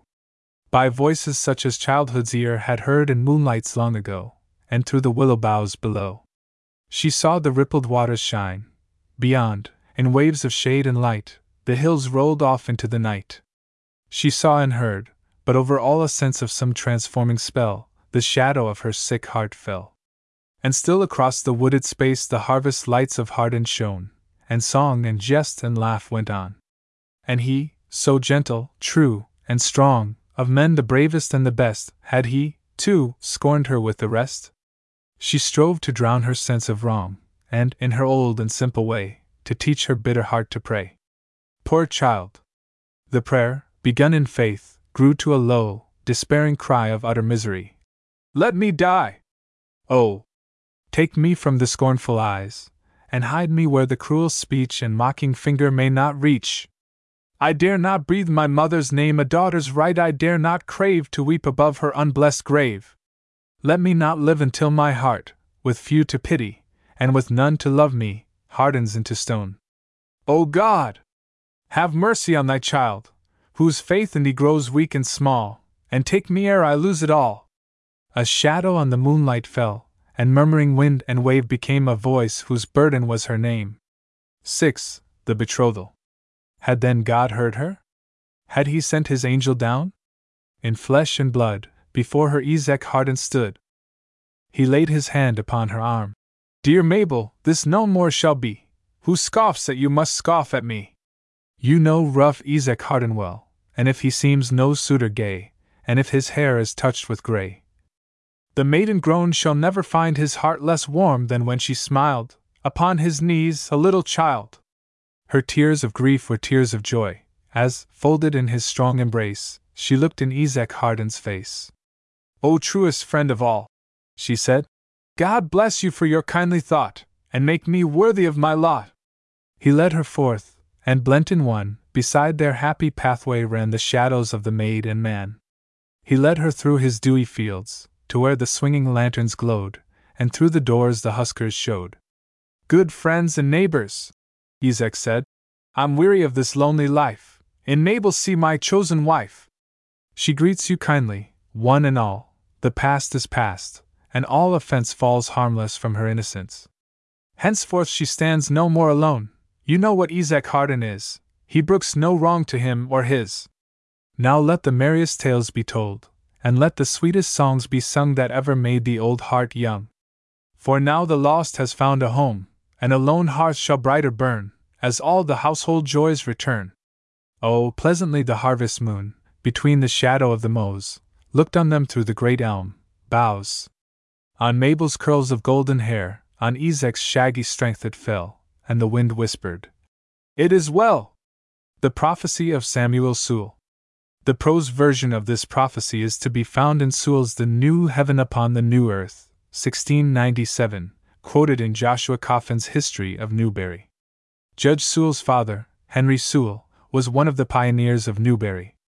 Up and down the village streets strange are the forms my fancy meets, for the thoughts and things of today are hid, and through the veil of a closed lid the ancient worthies I see again. I hear the tap of the elder's cane, and his awful periwig I see and the silver buckles of shoe and knee. Stately and slow, with thoughtful air, his black cap hiding his whitened hair, walks the judge of the great assize, Samuel Sewall the good and wise. His face with lines of firmness wrought, he wears the look of a man unbought, who swears to his hurt and changes not. Yet, touched and softened nevertheless with the grace of Christian gentleness, the face that a child would climb to kiss. True and tender and brave and just, that man might honor and woman trust. Touching and sad, a tale is told, like a penitent hymn of the psalmist old, of the fast which the good man lifelong kept to with a haunting sorrow that never slept, as the circling year brought round the time of an era that left the sting of crime, when he sat on the bench of the witchcraft courts, with the laws of Moses and Hale's reports, and spake, in the name of both, the word that gave the witch's neck to the cord, and piled the oaken planks that pressed the feeble life from the warlock's breast. All the day long, from dawn to dawn, his door was bolted, his curtain drawn, no foot on his silent threshold trod, no eye looked on him save that of God, as he baffled the ghosts of the dead with charms of penitent tears, and prayers, and psalms, and with precious proofs from the sacred word of the boundless pity and love of the Lord, his faith confirmed and his trust renewed that the sin of his ignorance, sorely rude, might be washed away in the mingled flood of his human sorrow and Christ's. Dear blood! Green forever the memory be of the judge of the old theocracy, whom even his errors glorified, like a far seen, sunlit mountainside by the cloudy shadows which o'er it glide, I honor and praise to the Puritan who the halting step of his age outran, and seeing the infinite worth of man in the priceless gift the Father gave, in the infinite love that stooped to save, dared not brand his brother a slave. Who doth such wrong? He was wont to say, in his own quaint, picture loving way, flings up to heaven a hand grenade which God shall cast down upon his head. Widely as heaven and hell, Contrast that brave old jurist of the past and the cunning trickster and knave of courts who the holy features of truth distorts, ruling as right the will of the strong, poverty, crime, and weakness wrong, wide eared to power, to the wronged and weak deaf as Egypt's gods of leek, scoffing aside at parties not order of nature and law of God, for whose dabbled ermine respect were waste, reverence folly, and awe misplaced. Justice of whom t were vain to seek as from Kurdish robber or Syrian sheik. Oh, leave the wretch to his bribes and sins, let him rot in the web of lies he spins. To the saintly soul of the early day, to the Christian judge, let us turn and say, Praise and thanks for an honest man, glory to God for the Puritan! I see, far southward, this quiet day, the hills of Newbury rolling away, with the many tints of the season gay, dreamily blending in autumn mist crimson, and gold, and amethyst. Long and low, with dwarf trees crowned, Plum Island lies, like a whale aground, a stone's toss over the narrow sound. Inland, as far as the eye can go, the hills curve round like a bended bow, a silver arrow from out them sprung, I see the shine of the Quasycung, and round and round, over valley and hill, old roads winding, as old roads will, here to a ferry, and there to a mill, and glimpses of chimneys and gabled eaves, through green elm arches and maple leaves, old homesteads sacred to all that can gladden or sadden the heart of man, over whose thresholds of oak and stone life and death have come and gone. Their pictured tiles in the fireplace show, great beams sag from the ceiling low, the dresser glitters with polished wares, the long clock ticks on the foot worn stairs, and the low, broad chimney shows the crack by the earthquake made a century back. Up from their midst springs the village spire with the crest of its cock and the sun afire. Beyond are orchards and planting lands, and great salt marshes and glimmering sands, and where north and south the coastlines run, the blink of the sea in breeze and sun. I see it all like a chart unrolled, but my thoughts are full of the past and old. I hear the tales of my boyhood told, and the shadows and shapes of early days flit dimly by in the veiling haze, with measured movement and rhythmic chime weaving like shuttles my web of rhyme.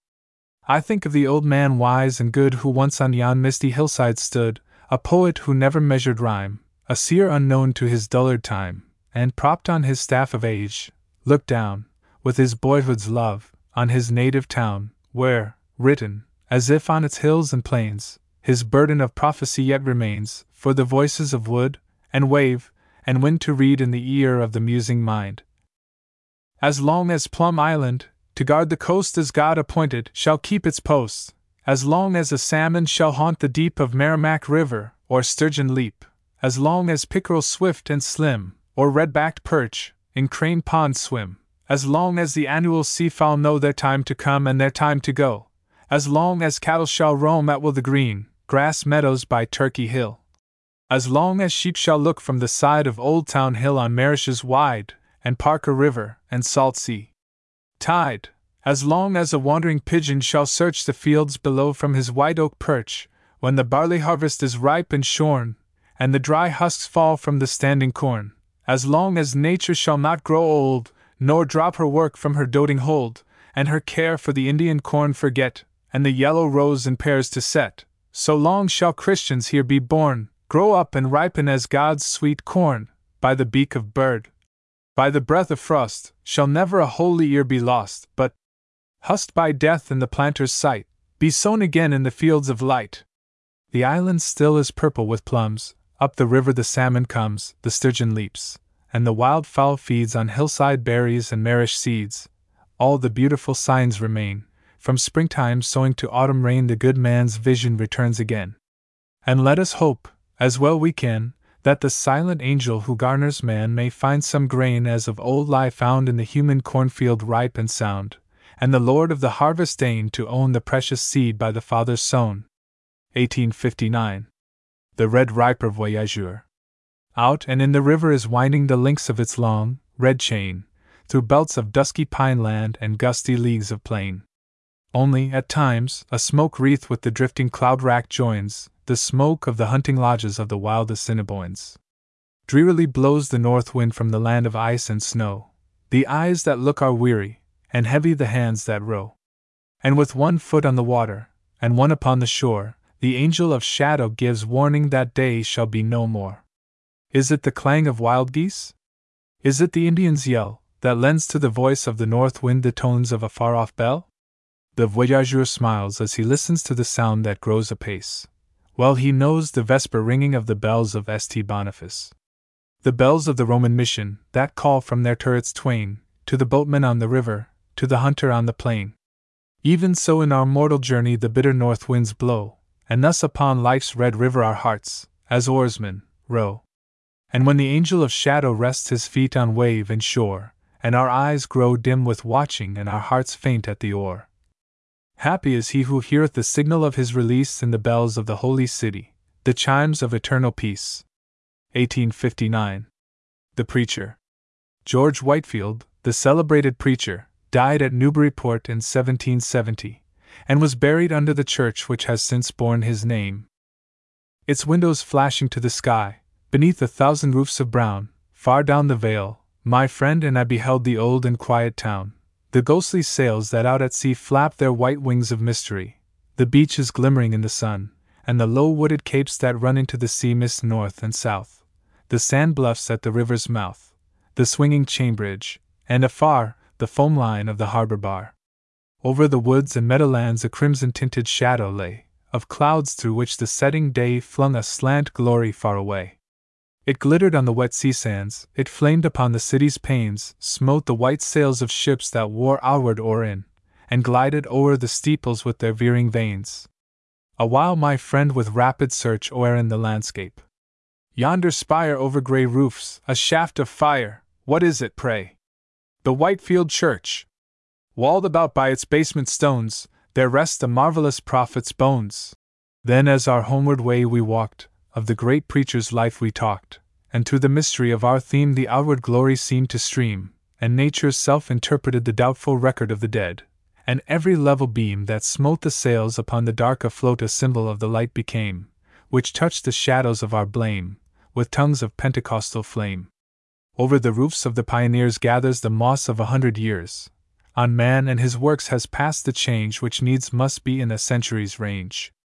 The land lies open and warm in the sun, Endles clamor and mill wheels run, flocks on the hillsides, herds on the plain, the wilderness gladdened with fruit and grain. But the living faith of the settlers old a dead profession their children hold. To the lust of office and greed of trade a stepping stone is the altar made. The church, to place and power the door, rebukes the sin of the world no more, nor sees its Lord in the homeless poor. Everywhere is the grasping hand, an eager adding of land to land, and earth, which seemed to the fathers meant but as a pilgrim's wayside tent, a nightly shelter to fold away when the Lord should call at the break of day, solid and steadfast seems to be, and time has forgotten eternity. But fresh and green from the rotting roots of primal forests the young growth shoots, from the death of the old the new proceeds, and the life of truth from the rot of creeds on the ladder of God, which upward leads, the steps of progress are human needs. For his judgments still are a mighty deep, and the eyes of his providence never sleep when the night is darkest he gives the morn, when the famine is sorest, the wine and corn.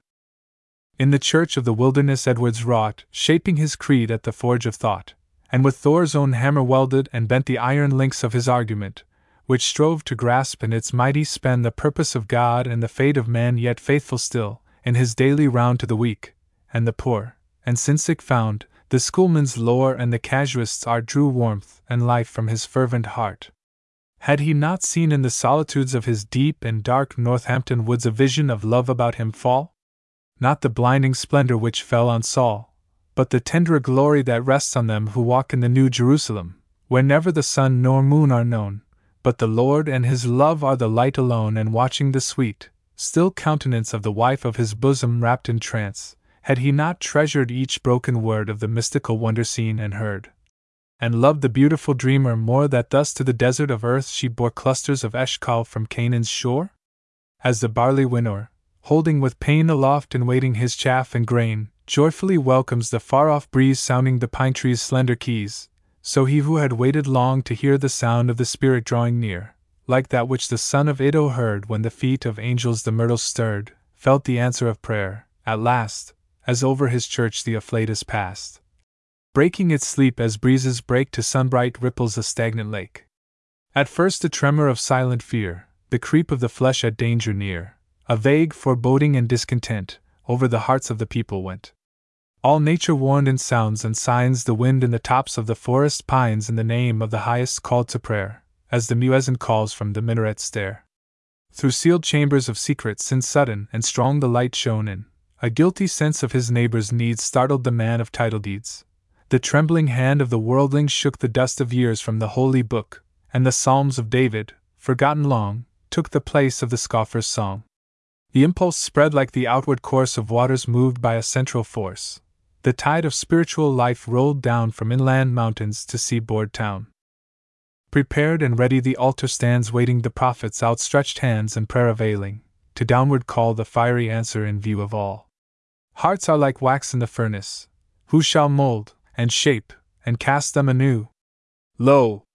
By the Merrimack Whitefield stands in the temple that never was made by hands, curtains of azure, and crystal wall, and dome of the sunshine over all, a homeless pilgrim, with dubious name blown about on the winds of fame, now as an angel of blessing classed, and now as a mad enthusiast. Called in his youth to sound and gauge the moral lapse of his race and age, and sharp as truth, the contrast draw of human frailty and perfect law, possessed by the one dread thought that lent its goad to his fiery temperament, up and down the world he went, a John the Baptist crying, Repent! No perfect hole can our nature make, here or there the circle will break. The orb of life as it takes the light on one side leaves the other in night. Never was saint so good and great as to give no chance at St. Peter's gate for the plea of the devil's advocate. So, incomplete by his being's law, the marvelous preacher had his flaw, was step unequal, and lane with faults, his shade on the path of history halts. Wisely and well said the Eastern bard fear is easy, but love is hard, easy to glow with the Santon's rage, and walk on the Meccan pilgrimage, but he is greatest and best who can worship Allah by loving man. Thus he, to whom, in the painful stress of zeal on fire from its own excess, Heaven seemed so vast and earth so small that man was nothing, since God was all, forgot, as the best at times have done, that the love of the Lord and of man are one. Little to him whose feet unshod the thorny path of the desert trod, careless of pain, so it led to God, seemed the hunger pang and the poor man's wrong, the weak ones trodden beneath the strong. Should the worm be chooser, the clay withstand the shaping will of the potter's hand? In the Indian fable, Arjun hears the scorn of a god rebuke his fears. Spare thy pity, Krishna saith. Not in thy sword is the power of death. All is illusion, loss but seems, pleasure and pain are only dreams. Who deems he slayeth doth not kill, who counts as slain is living still. Strike, nor fear thy blow is crime, nothing dies but the cheats of time, slain or slayer, small the odds to each, immortal as Indra's gods. So by Savannah's banks of shade, the stones of his mission the preacher laid on the heart of the Negro crushed and rent, and made of his blood the wall's cement, bade the slave ship speed from coast to coast, fanned by the wings of the Holy Ghost, and begged, for the love of Christ, the gold coin from the hearts in its groaning hold. What could it matter, more or less of stripes, and hunger, and weariness? Living or dying, bond or free, what was time to eternity? Alas for the preacher's cherished schemes! Mission and church are now but dreams, nor prayer nor fasting availed the plan to honor God through the wrong of man. Of all his labors, no trace remains save the bondman lifting his hands in chains. The woof he wove in the righteous warp of freedom loving Oglethorpe, clothes with curses the goodly land, changes its greenness and bloom to sand, and a century's lapse reveals once more the slave ship stealing to Georgia's shore. Father of light! How blind is he who sprinkles the altar he rears to thee with the blood and tears of humanity! He erred, shall we count his gifts as naught? Was the work of God in him unwrought? The servant may through his deafness err, and blind may be God's messenger. But the errand is sure they go upon, the word is spoken, the deed is done. Was the Hebrew temple less fair and good that Solomon bowed to gods of wood?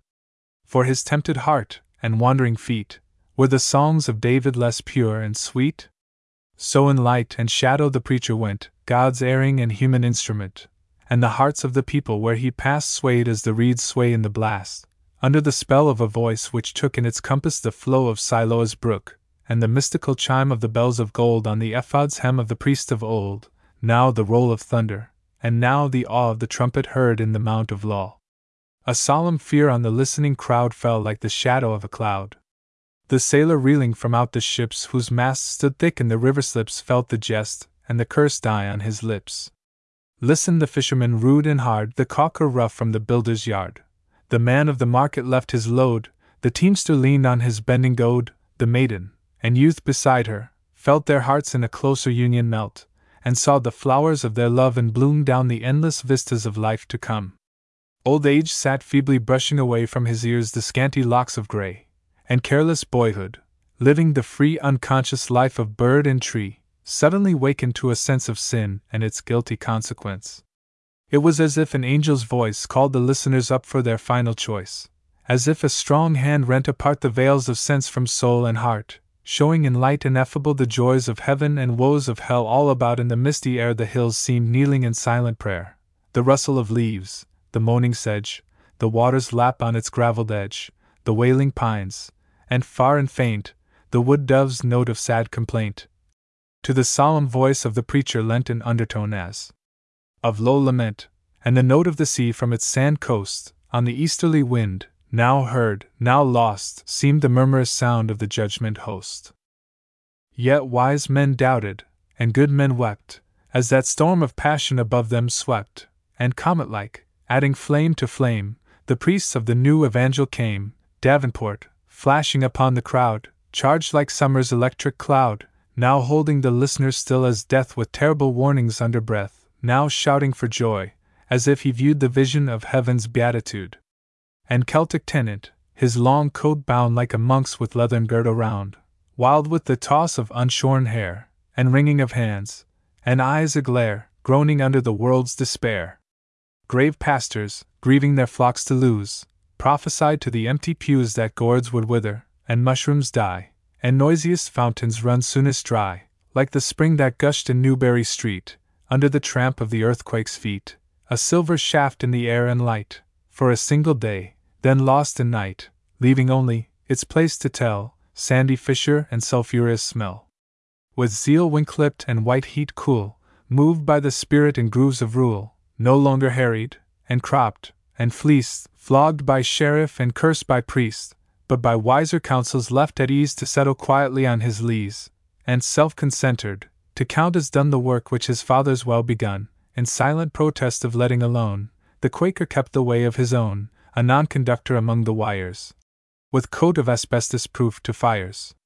and quite unable to mend his pace to catch the falling manna of grace, he hugged the closer his little store of faith, and silently prayed for more.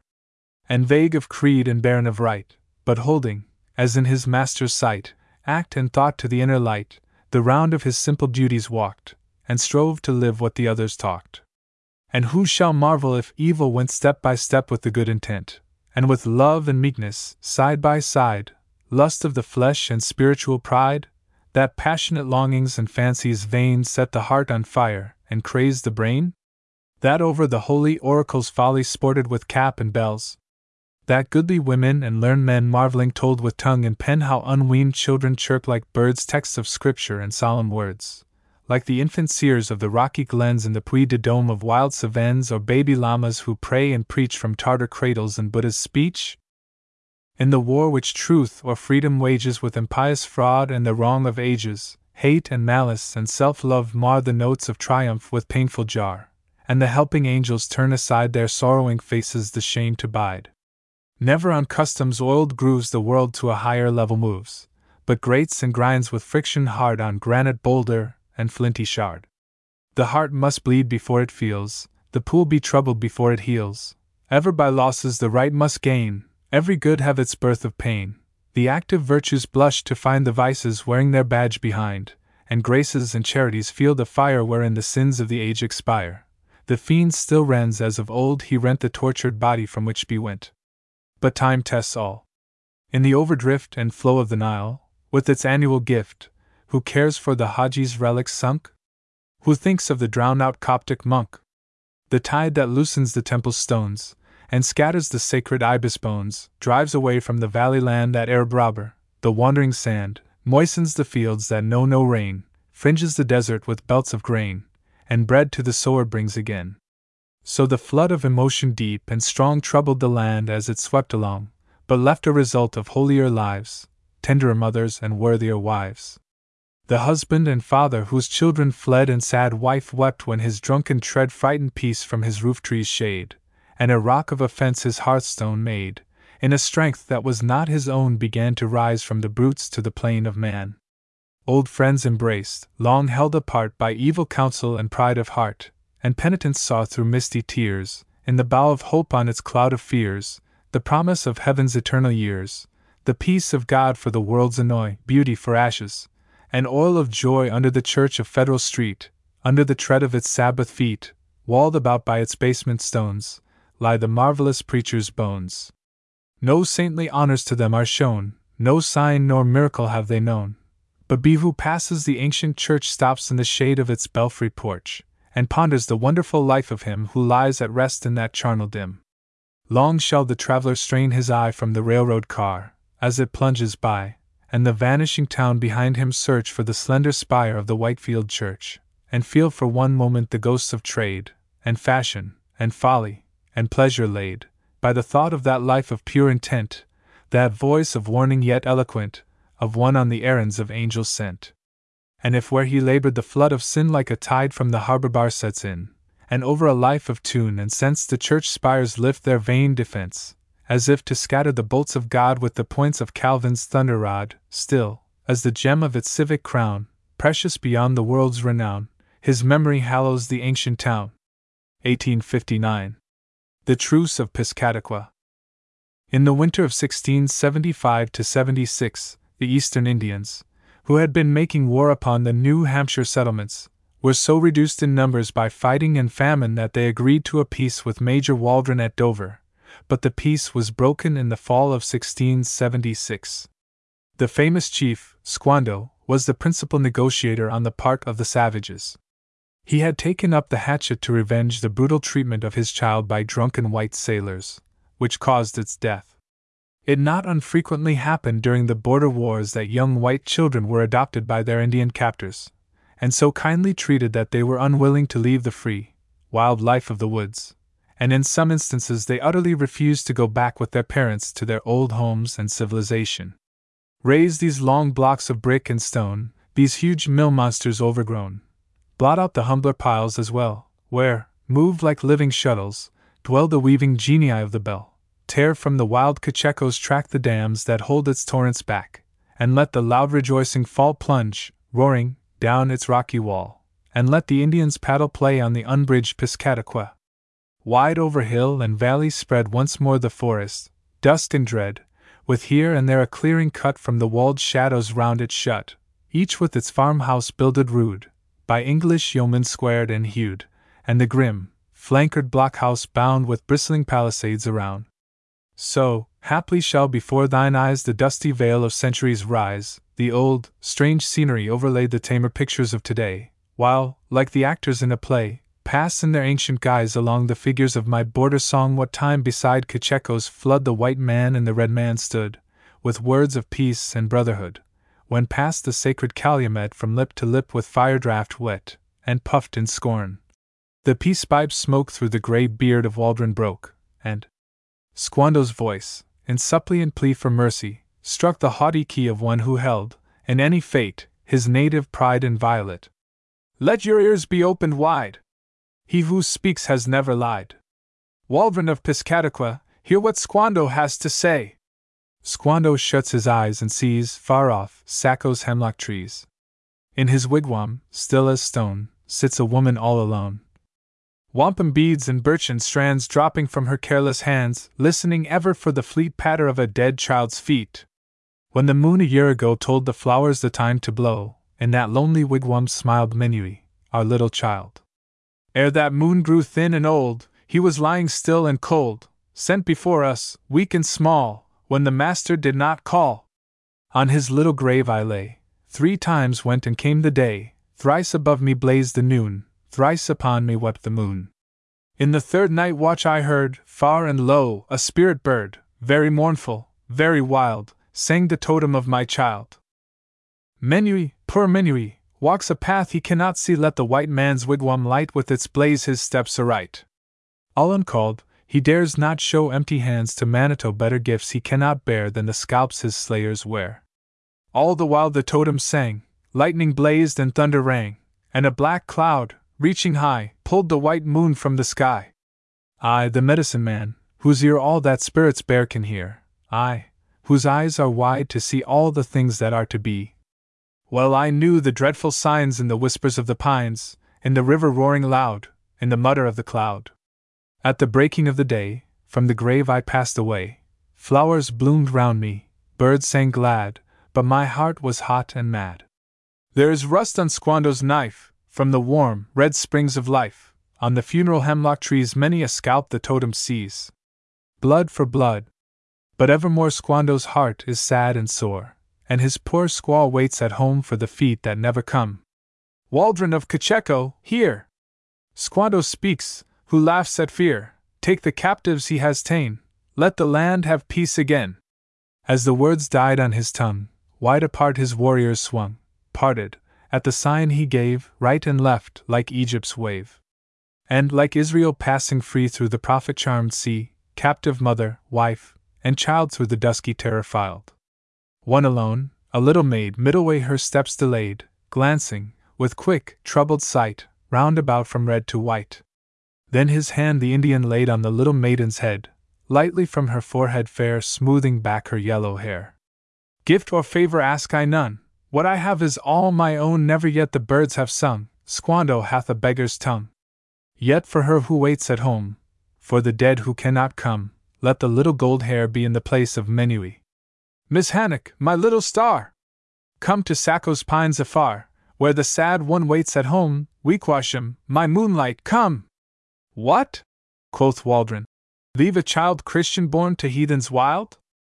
As God lives, from Satan's hand I will pluck her as a brand. Hear me, white man! Squando cried. Let the little one decide. Wequasham, my moonlight, say, wilt thou go with me or stay?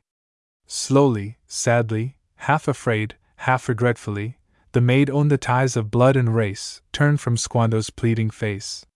Not a word the Indian spoke, but his wampum chain he broke, and the beaded wonder hung on that neck so fair and young silence shod, as phantoms seem in the marches of a dream, single filed, the grim array through the pine trees wound away. Doubting, trembling, sore amazed, through her tears the young child gazed. God preserve her! Waldron said. Satan hath bewitched the maid. years went and came. At close of day singing came a child from play, tossing from her loose locked head gold in sunshine, brown in shade. Pride was in the mother's look, but her head she gravely shook, and with lips that fondly smiled feigned to chide her truant child. Unabashed, the maid began. Up and down the brook I ran, where, beneath the bank so steep, lie the spotted trout asleep. Chip, went squirrel on the wall, after me I heard him call, and the catbird on the tree tried his best to mimic me. Where the hemlocks grew so dark that I stopped to look and hark, on a log, with feather hat, by the path, an Indian sat. Then I cried, and ran away, but he called, and bade me stay, and his voice was good and mild as my mother's to her child. And he took my wampum chain, looked and looked it o'er again, gave me berries, and beside, on my neck a plaything tied. Straight the mother stooped to see what the Indian's gift might be. On the braid of wampum hung, lo, a cross of silver swung. Well she knew its graven sign, Squando's bird and totem pine, and a mirage of the brain, flowed her childhood back again.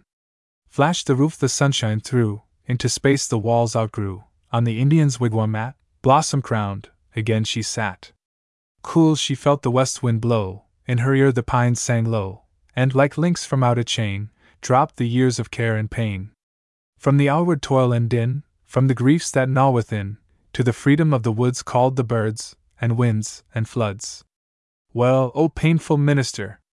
Watch thy flock, but blame not her, if her ear grew sharp to hear all their voices whispering near. Blame her not, as to her soul all the desert's glamour stole, that a tear for childhood's loss dropped upon the Indian's cross. When, that night, the book was read, and she bowed her widowed head, and a prayer for each loved name rose like incense from a flame. With a hope the creeds forbid in her pitying bosom hid, to the listening ear of heaven lo! The Indian's name was given. 1860. My playmate. The pines were dark on Ramoth Hill, their song was soft and low. The blossoms in the sweet May wind were falling like the snow. The blossoms drifted at our feet, the orchard birds sang clear, the sweetest and the saddest day it seemed of all the year. For, more to me than birds or flowers, my playmate left her home, and took with her the laughing spring, the music and the bloom. She kissed the lips of kith and kin, she laid her hand in mine. What more could ask the bashful boy who fed her father's kine? She left us in the bloom of May. The constant years told o'er their seasons with as sweet May morns, but she came back no more. I walk, with noiseless feet, the round of uneventful years. Still o'er and o'er I sow the spring and reap the autumn ears. She lives where all the golden year her summer roses blow, the dusky children of the sun before her come and go. There haply with her jeweled hand she smooths her silken gown, no more the homespun lap wherein I shook the walnuts down. The wild grapes wait us by the brook, the brown nuts on the hill, and still the May Day flowers make sweet the woods of Folly Mill. The lilies blossom in the pond, the bird builds in the tree, the dark pines sing on Ramoth Hill the slow song of the sea. I wonder if she thinks of them, and how the old time seems, if ever the pines of Ramoth Wood are sounding in her dreams. I see her face, I hear her voice. Does she remember mine? And what to her is now the boy who fed her father's kine? What cares she that the orioles build for other eyes than ours, that other hands with nuts are filled, and other laps with flowers?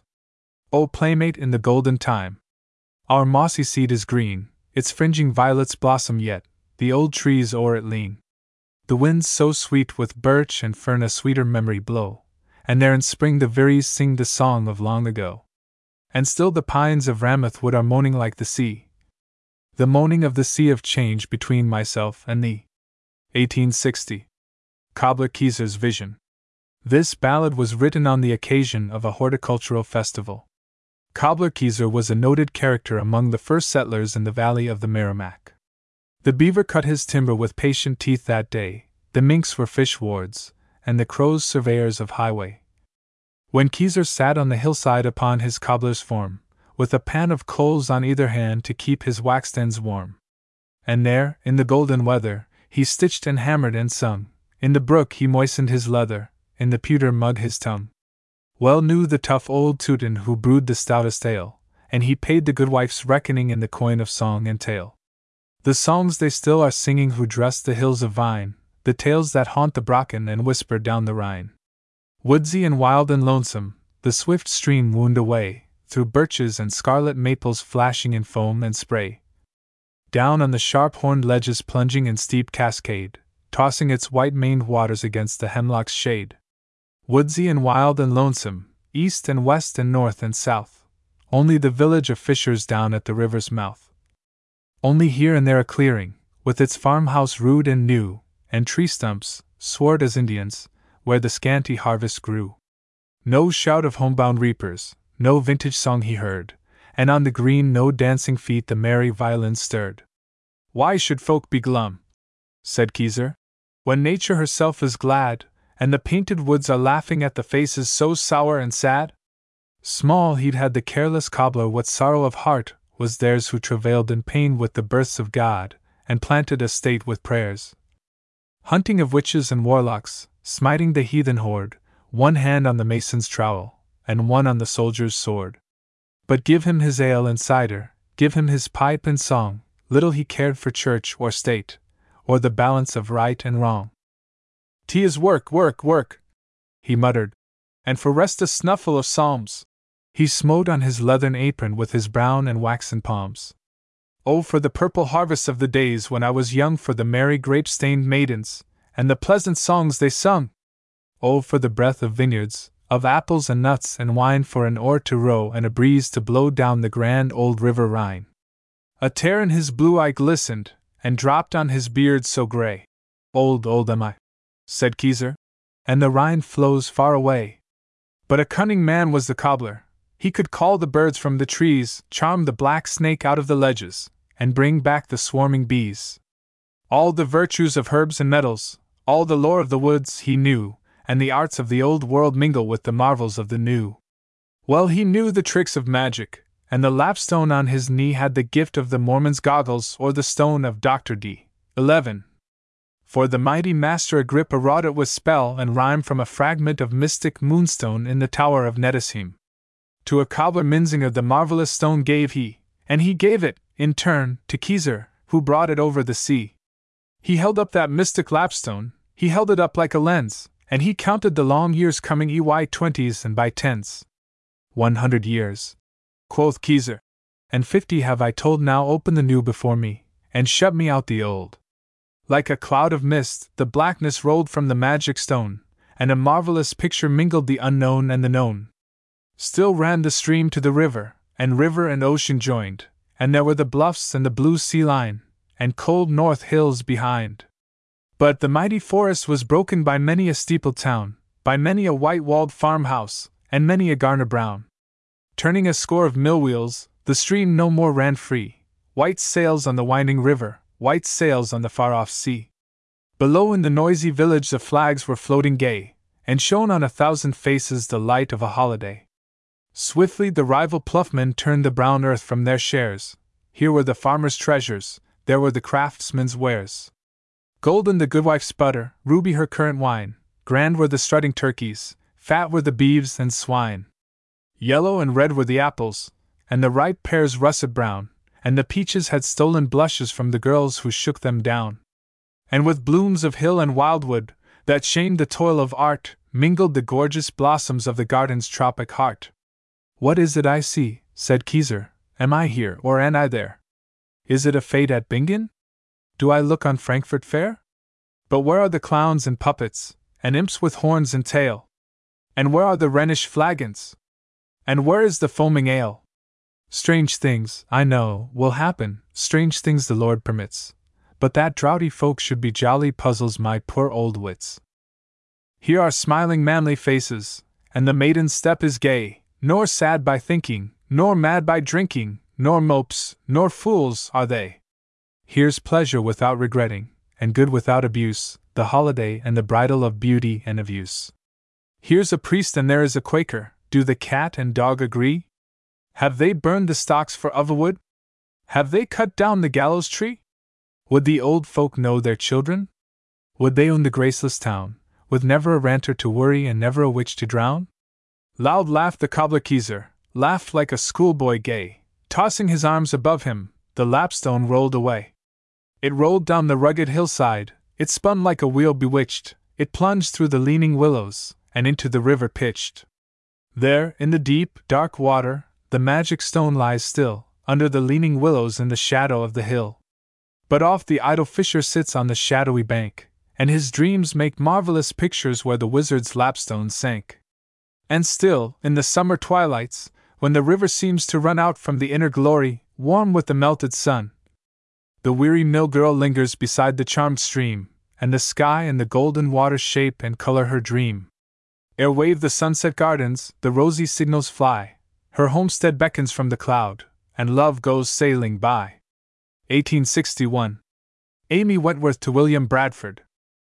As they who watch by sickbeds find relief unwittingly from the great stress of grief and anxious care, in fantasies outwrought from the hearth's embers flickering low, or caught from whispering wind, or tread of passing feet, or vagrant memory calling up some sweet snatch of old song or romance, whence or why they scarcely know or ask, so, thou and I, nursed in the faith that truth alone is strong in the endurance which outwearies wrong, with meek persistence baffling brutal force, and trusting God against the universe, we, doomed to watch a strife we may not share with other weapons than the patriot's prayer, yet owning, with full hearts and moistened eyes, the awful beauty of self sacrifice, and wrung by keenest sympathy for all who give their loved ones for the living wall twixt law and treason, in this evil day may haply find, through automatic play of pen and pencil, solace to our pain, and hearten others with the strength we gain.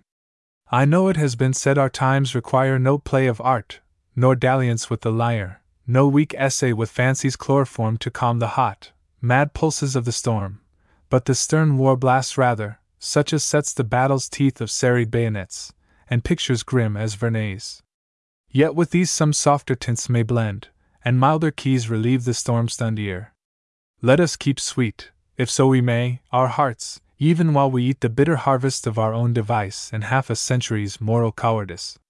As Nurnberg sang while Wittenberg defied, and Cranach painted by his Luther's side, and through the war march of the Puritan the silver stream of Marvell's music ran, so let the household melodies be sung, the pleasant pictures on the wall be hung. So let us hold against the hosts of night and slavery all our vantage ground of light. Let treason boast its savagery, and shake from its flagfolds its symbol rattlesnake, nurse its fine arts, lay human skins in tan, and carve its pipe bowls from the bones of man, and make the tale of Fijian banquets dull by drinking whiskey from a loyal skull. But let us guard, till this sad war shall cease, God grant it soon. The graceful arts of peace no foes are conquered who the victors teach their vandal manners and barbaric speech. And while, with hearts of thankfulness, we bear of the great common burden our full share, let none upbraid us that the waves entice thy sea dipped pencil, or some quaint device, rhythmic and sweet, beguiles my pen away from the sharp strifes and sorrows of today. Thus, while the east wind keen from Labrador sings at the leafless elms, and from the shore of the great sea comes the monotonous roar of the long breaking surf, and all the sky is gray with cloud, homebound and dull. I try to time a simple legend to the sounds of winds in the woods, and waves on pebbled bounds, a song for oars to chime with, such as might be sung by tired sea painters, who at night look from their hemlock camps, by quiet cove or beach, moonlighted, on the waves they love. So hast thou looked, when level sunset lay on the calm bosom of some eastern bay, and all the spray moist rocks and waves that rolled up the white sand slopes flashed with ruddy gold. Something it has, a flavor of the sea, and the sea's freedom, which reminds of thee. Its faded picture, dimly smiling down from the blurred fresco of the ancient town, I have not touched with warmer tints in vain, if, in this dark, sad year, it steals one thought from pain. Her fingers shame the ivory keys they dance so light along the bloom upon her parted lips is sweeter than the song. O perfumed suitor, spare thy smiles. Her thoughts are not of thee, she better loves the salted wind, the voices of the sea. Her heart is like an outbound ship that at its anchor swings. The murmur of the stranded shell is in the song she sings. She sings, and smiling, hears her praise, but dreams the while of one who watches from his sea blown deck the icebergs in the sun. She questions all the winds that blow, and every fog wreath dim, and bids the sea birds flying north bear messages to him. She speeds them with the thanks of men he periled life to save, and grateful prayers like holy oil to smooth for him the wave. Brown Viking of the fishing smack. Fair toast of all the town, the skipper's jerkin ill beseems the lady's silken gown. But ne'er shall Amy Wentworth wear for him the blush of shame who dares to set his manly gifts against her ancient name. The stream is brightest at its spring, and blood is not like wine, nor honored less than he who errs is he who founds a line. Full lightly shall the prize be won, if love be fortune's spur, and never maiden stoops to him who lifts himself to her. Her home is brave in Jaffrey Street, with stately stairways worn by feet of old colonial knights and ladies gentle born. Still green about its ample porch the English ivy twines, trained back to show in English oak the herald's carven signs. And on her, from the wainscot old, ancestral faces frown, and this has worn the soldier's sword, and that the judge's gown.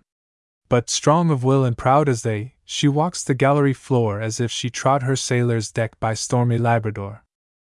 The sweetbriar blooms on Kittery side, and green are Eliot's bowers. Her garden is the pebbled beach, the mosses are her flowers. She looks across the harbor bar to see the white gulls fly. His greeting from the northern sea is in their clanging cry. She hums a song, and dreams that he, as in its romance old, shall homeward ride with silken sails and masts of beaten gold. Oh, rank is good, and gold is fair, and high and low mate ill, but love has never known a law beyond its own sweet will. 1862. The Countess. T. W.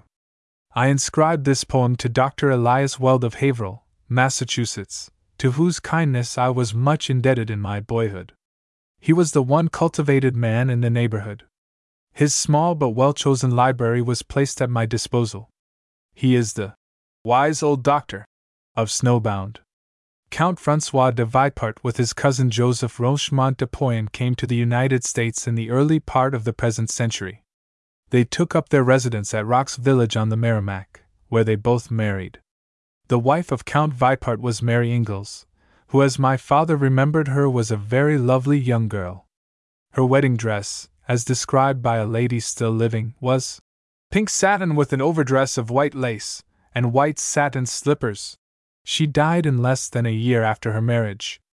Her husband returned to his native country. He lies buried in the family tomb of the Viparts at Bordeaux. I know not, time and space so intervene, whether, still waiting with a trust serene, thou bearest up thy fourscore years and ten, or, called at last, art now heaven's citizen. But here or there, a pleasant thought of thee, like an old friend, all day has been with me. The shy, still boy, for whom thy kindly hand smoothed his hard pathway to the wonderland of thought and fancy, in grey manhood yet keeps green the memory of his early debt. Today, when truth and falsehood speak their words through hot lipped cannon and the teeth of swords, listening with quickened heart and ear intent to each sharp clause of that stern argument, I still can hear at times a softer note of the old pastoral music round me float, while through the hot gleam of our civil strife looms the green mirage of a simpler life. As, at his alien post, the sentinel drops the old bucket in the homestead well, and hears old voices in the winds that toss above his head the live oak's beard of moss, so, in our trial time, and under skies shadowed by swords like Islam's paradise, I wait and watch, and let my fancy stray to milder scenes in youth's Arcadian day, and howsoe'er the pencil dipped in dreams shades the brown woods or tints the sunset streams. The country doctor in the foreground seems, whose ancient sulky down the village lanes dragged, like a war car, captive ills and pains, I could not paint the scenery of my song, mindless of one who looked thereon so long, who, night and day, on duty's lonely round, made friends o' the woods and rocks, and knew the sound of each small brook, and what the hillside trees said to the winds that touched their leafy keys, who saw so keenly and so well could paint the village folk, with all their humors quaint, the parson ambling on his wall-eyed roan, grave and erect, with white hair backward blown, the tough old boatman, half amphibious grown, the muttering witch wife of the gossip's tale, and the loud straggler levying his blackmail, old customs, habits, superstitions, fears, all that lies buried under fifty years. To thee, as is most fit, I bring my lay, and grateful, own the debt I cannot pay. Over the wooded northern ridge, between its houses brown, to the dark tunnel of the bridge the street comes straggling down.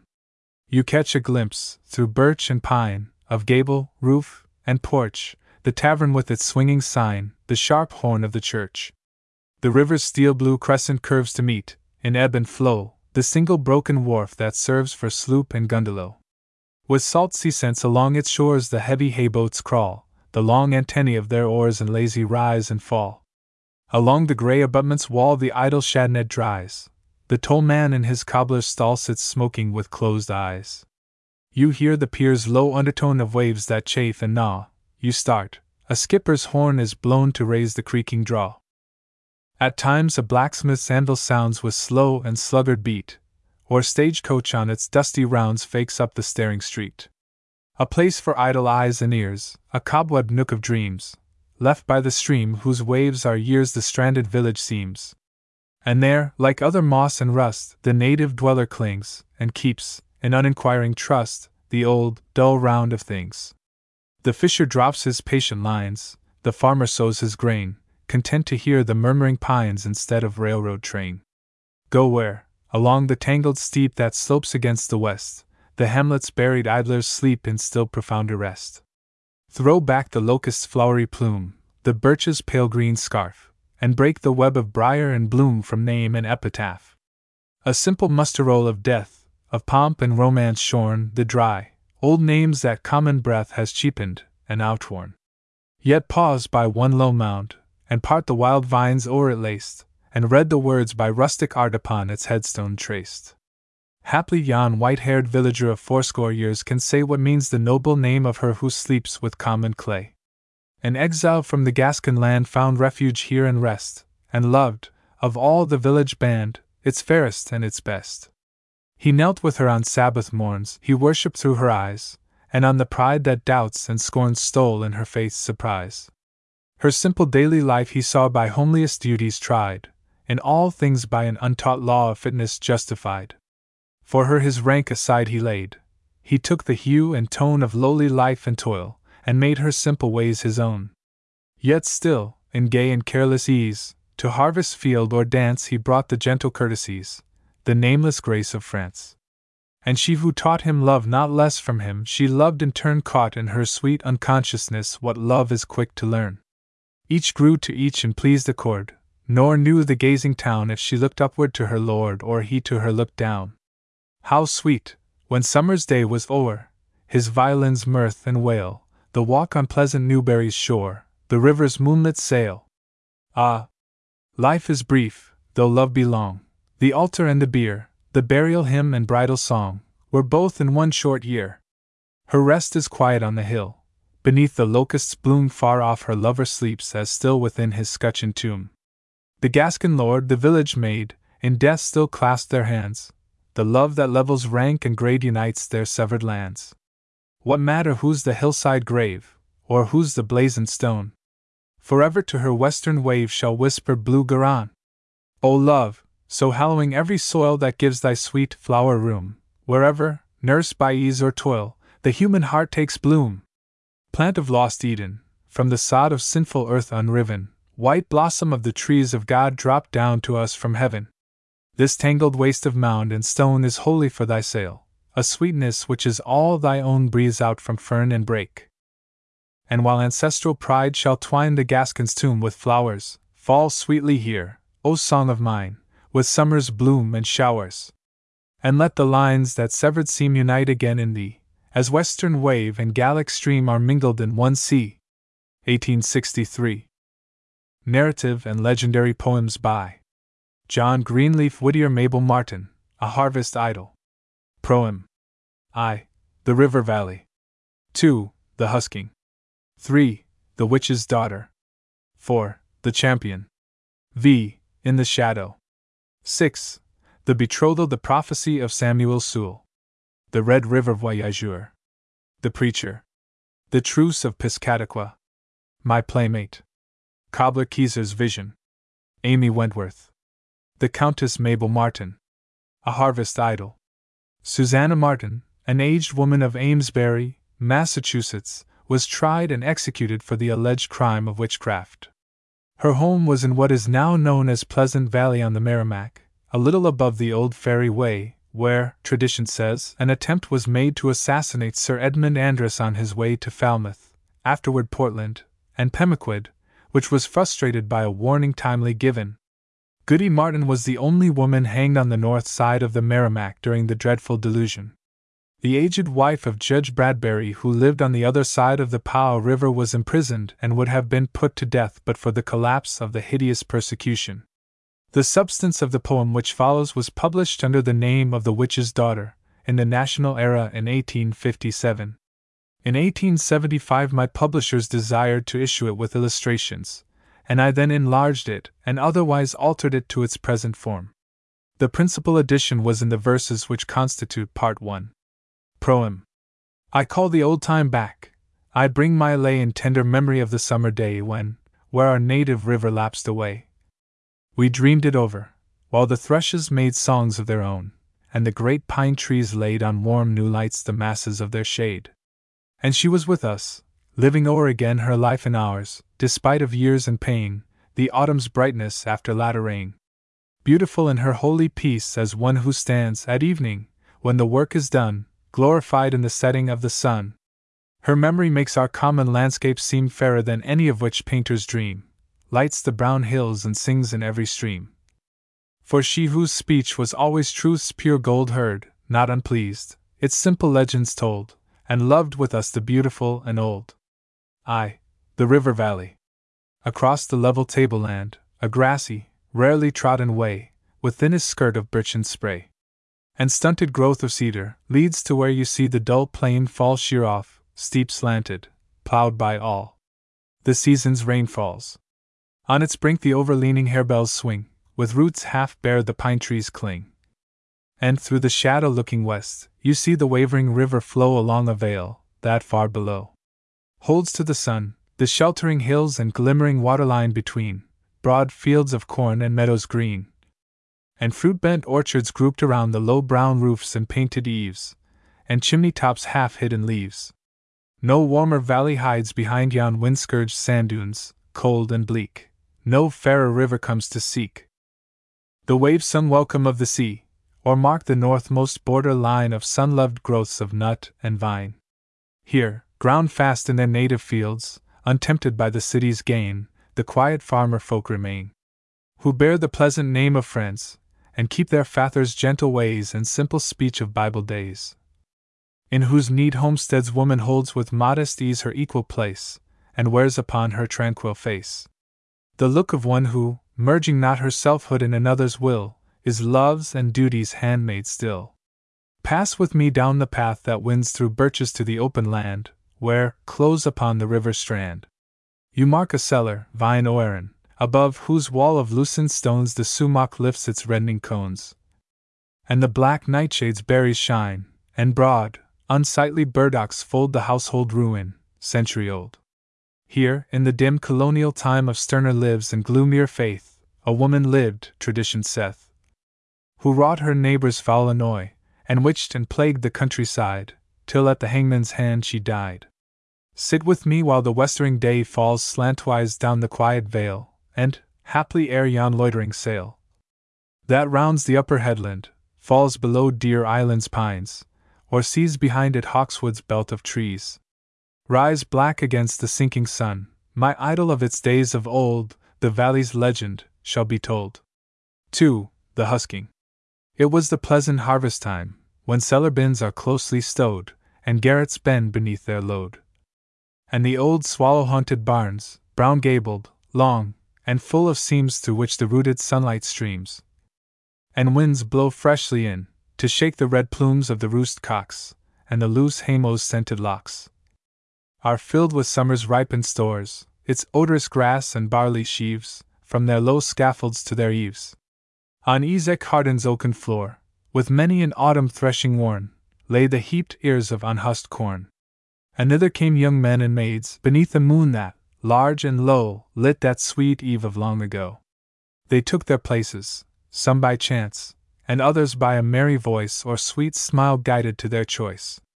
How pleasantly the rising moon, between the shadow of the mows, looked on them through the great elm boughs. On sturdy boyhood, sun embrowned, on girlhood with its solid curves of healthful strength and painless nerves.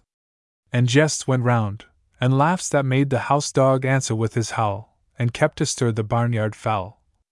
And quaint old songs their fathers sung in Derby dales and Yorkshire moors, ere Norman William trod their shores. And tales, whose merry license shook the fat sides of the Saxon thane, forgetful of the hovering Dane.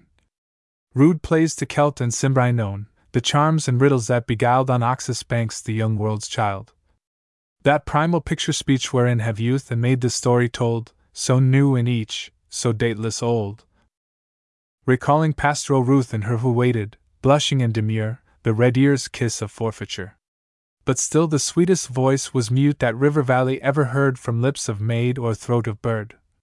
For Mabel Martin sat apart, and let the haymow's shadow fall upon the loveliest face of all. She sat apart, as one forbid, who knew that none would condescend to own the witch wife's child a friend. The seasons scarce had gone their round, since curious thousands thronged to see her mother at the gallows tree, and mocked the prison palsied limbs that faltered on the fatal stairs, and wan lip trembling with its prayers. Few questioned of the sorrowing child, or, when they saw the mother die, dreamed of the daughter's agony. They went up to their homes that day, as men and Christians justified God willed it, and the wretch had died. Dear God and Father of us all, Forgive our faith in cruel lies, forgive the blindness that denies. Forgive thy creature when he takes, for the all perfect love thou art, some grim creation of his heart. Cast down our idols, overturn our bloody altars, let us see thyself in thy humanity. Young Mabel from her mother's grave crept to her desolate hearthstone, and wrestled with her fate alone.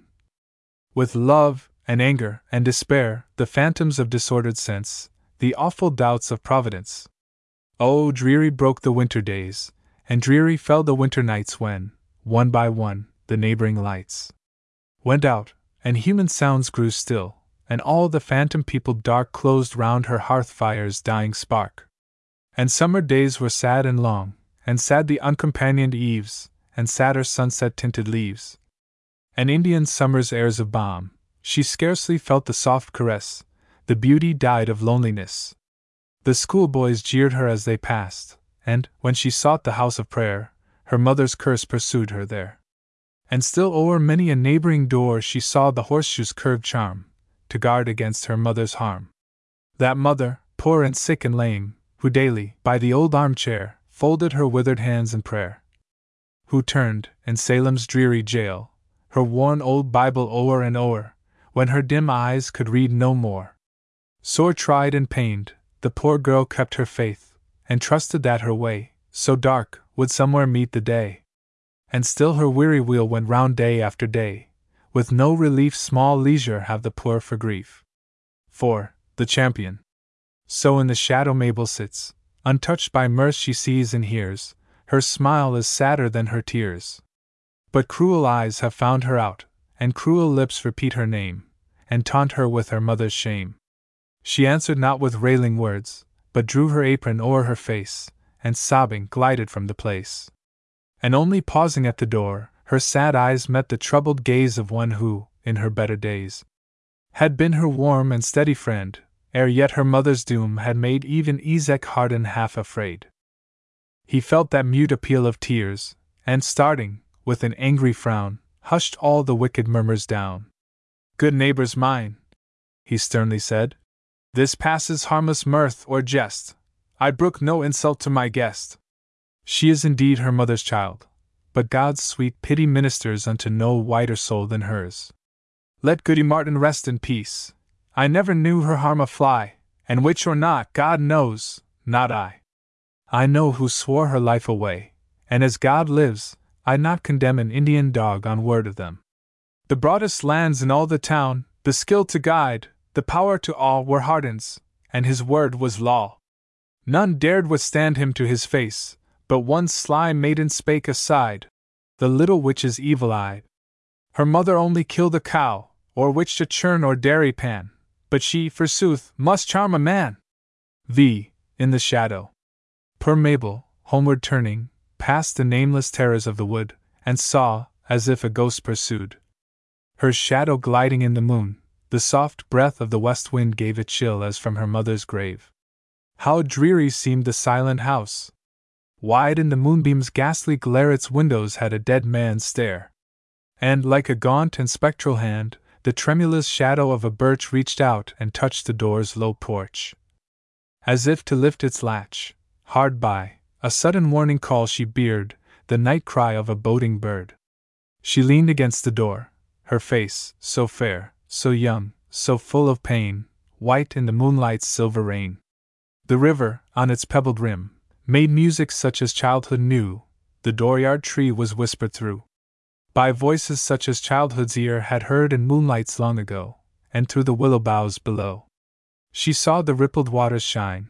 Beyond, in waves of shade and light, the hills rolled off into the night. She saw and heard, but over all a sense of some transforming spell, the shadow of her sick heart fell. And still across the wooded space the harvest lights of Harden shone, and song and jest and laugh went on. And he, so gentle, true, and strong, of men the bravest and the best, had he, too, scorned her with the rest? She strove to drown her sense of wrong, and, in her old and simple way, to teach her bitter heart to pray. Poor child! The prayer, begun in faith, grew to a low, despairing cry of utter misery. Let me die! Oh! Take me from the scornful eyes, and hide me where the cruel speech and mocking finger may not reach. I dare not breathe my mother's name, a daughter's right, I dare not crave to weep above her unblessed grave. Let me not live until my heart, with few to pity, and with none to love me, hardens into stone. O God! Have mercy on thy child, whose faith in thee grows weak and small, and take me ere I lose it all. A shadow on the moonlight fell, and murmuring wind and wave became a voice whose burden was her name. 6. The Betrothal. Had then God heard her? Had he sent his angel down? In flesh and blood, before her Esek Harden stood. He laid his hand upon her arm. Dear Mabel, this no more shall be. Who scoffs at you must scoff at me. You know rough Esek Harden well, and if he seems no suitor gay, and if his hair is touched with gray, the maiden grown shall never find his heart less warm than when she smiled, upon his knees, a little child. Her tears of grief were tears of joy, as, folded in his strong embrace, she looked in Esek Harden's face. O truest friend of all, she said, God bless you for your kindly thought, and make me worthy of my lot. He led her forth, and blent in one, beside their happy pathway ran the shadows of the maid and man.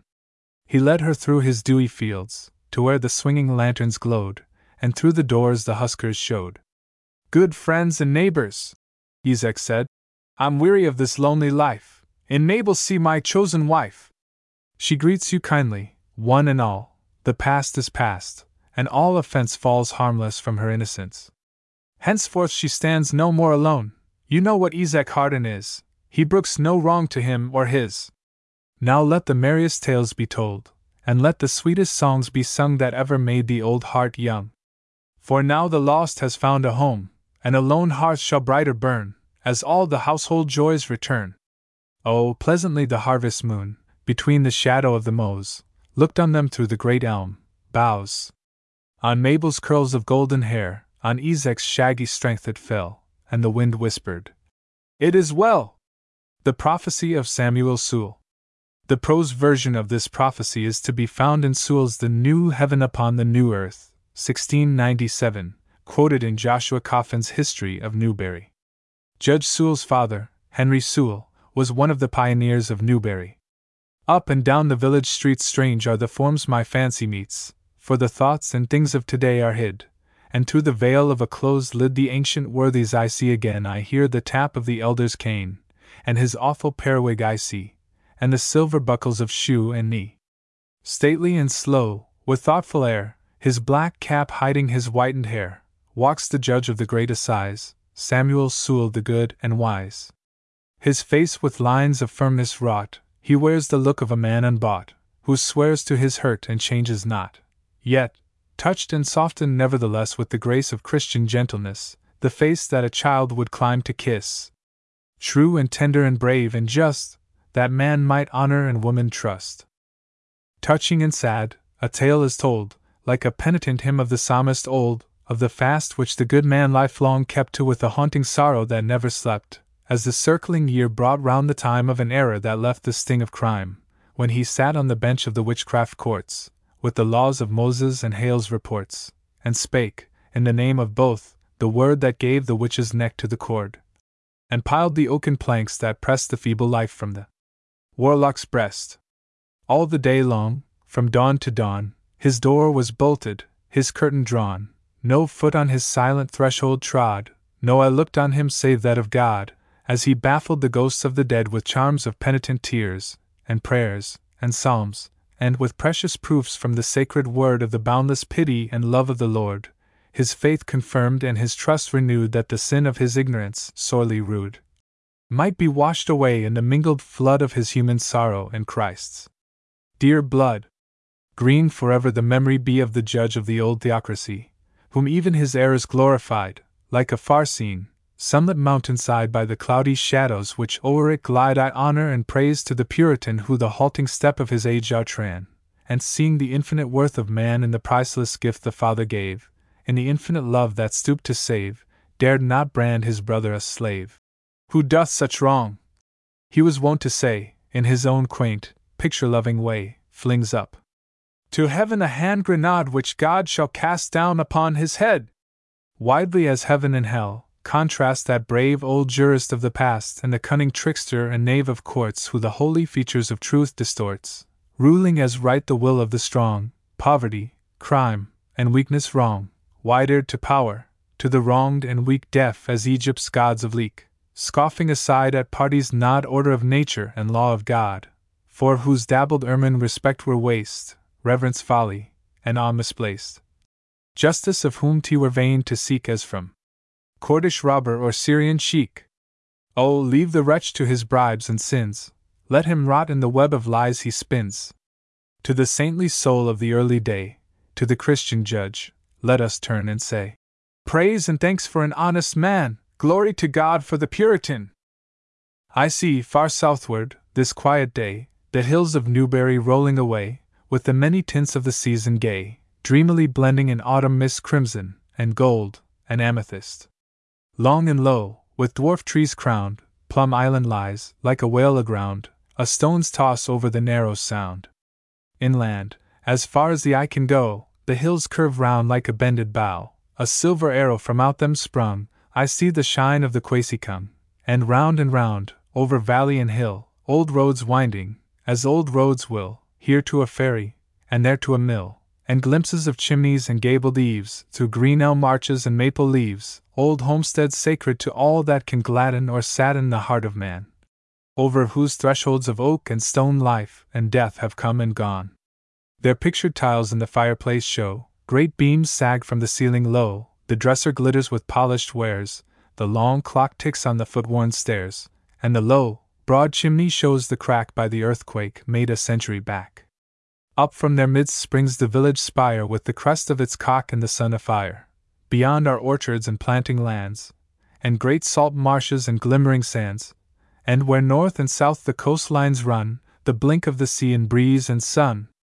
I see it all like a chart unrolled, but my thoughts are full of the past and old. I hear the tales of my boyhood told and the shadows and shapes of early days flit dimly by in the veiling haze, with measured movement and rhythmic chime weaving like shuttles my web of rhyme. I think of the old man wise and good who once on yon misty hillside stood, a poet who never measured rhyme, a seer unknown to his dullard time, and propped on his staff of age, looked down, with his boyhood's love, on his native town, where, written, as if on its hills and plains, his burden of prophecy yet remains, for the voices of wood, and wave, and wind to read in the ear of the musing mind. As long as Plum Island, to guard the coast as God appointed, shall keep its posts, as long as a salmon shall haunt the deep of Merrimack River, or sturgeon leap, as long as pickerel swift and slim, or red backed perch, in Crane Pond swim, as long as the annual seafowl know their time to come and their time to go, as long as cattle shall roam at will the green, grass meadows by Turkey Hill. As long as sheep shall look from the side of Old Town Hill on Marish's wide, and Parker River, and Salt Sea. Tide, as long as a wandering pigeon shall search the fields below from his white oak perch, when the barley harvest is ripe and shorn, and the dry husks fall from the standing corn, as long as nature shall not grow old, nor drop her work from her doting hold, and her care for the Indian corn forget, and the yellow rose and pears to set, so long shall Christians here be born, grow up and ripen as God's sweet corn, by the beak of bird, by the breath of frost, shall never a holy ear be lost, but, husked by death in the planter's sight, be sown again in the fields of light. The island still is purple with plums, up the river the salmon comes, the sturgeon leaps, and the wild fowl feeds on hillside berries and marish seeds. All the beautiful signs remain. From springtime sowing to autumn rain, the good man's vision returns again. And let us hope, as well we can, that the silent angel who garners man may find some grain as of old lie found in the human cornfield ripe and sound, and the Lord of the harvest deign to own the precious seed by the Father sown. 1859. The Red River Voyageur. Out and in the river is winding the links of its long, red chain, through belts of dusky pine land and gusty leagues of plain. Only, at times, a smoke wreath with the drifting cloud rack joins, the smoke of the hunting lodges of the wild Assiniboines. Drearily blows the north wind from the land of ice and snow. The eyes that look are weary, and heavy the hands that row. And with one foot on the water, and one upon the shore, the angel of shadow gives warning that day shall be no more. Is it the clang of wild geese? Is it the Indian's yell, that lends to the voice of the north wind the tones of a far off bell? The voyageur smiles as he listens to the sound that grows apace. Well, he knows the vesper ringing of the bells of St. Boniface. The bells of the Roman mission, that call from their turrets twain, to the boatman on the river, to the hunter on the plain. Even so in our mortal journey the bitter north winds blow, and thus upon life's red river our hearts, as oarsmen, row. And when the angel of shadow rests his feet on wave and shore, and our eyes grow dim with watching and our hearts faint at the oar, happy is he who heareth the signal of his release in the bells of the holy city, the chimes of eternal peace. 1859. The Preacher. George Whitefield, the celebrated preacher, died at Newburyport in 1770 and was buried under the church which has since borne his name.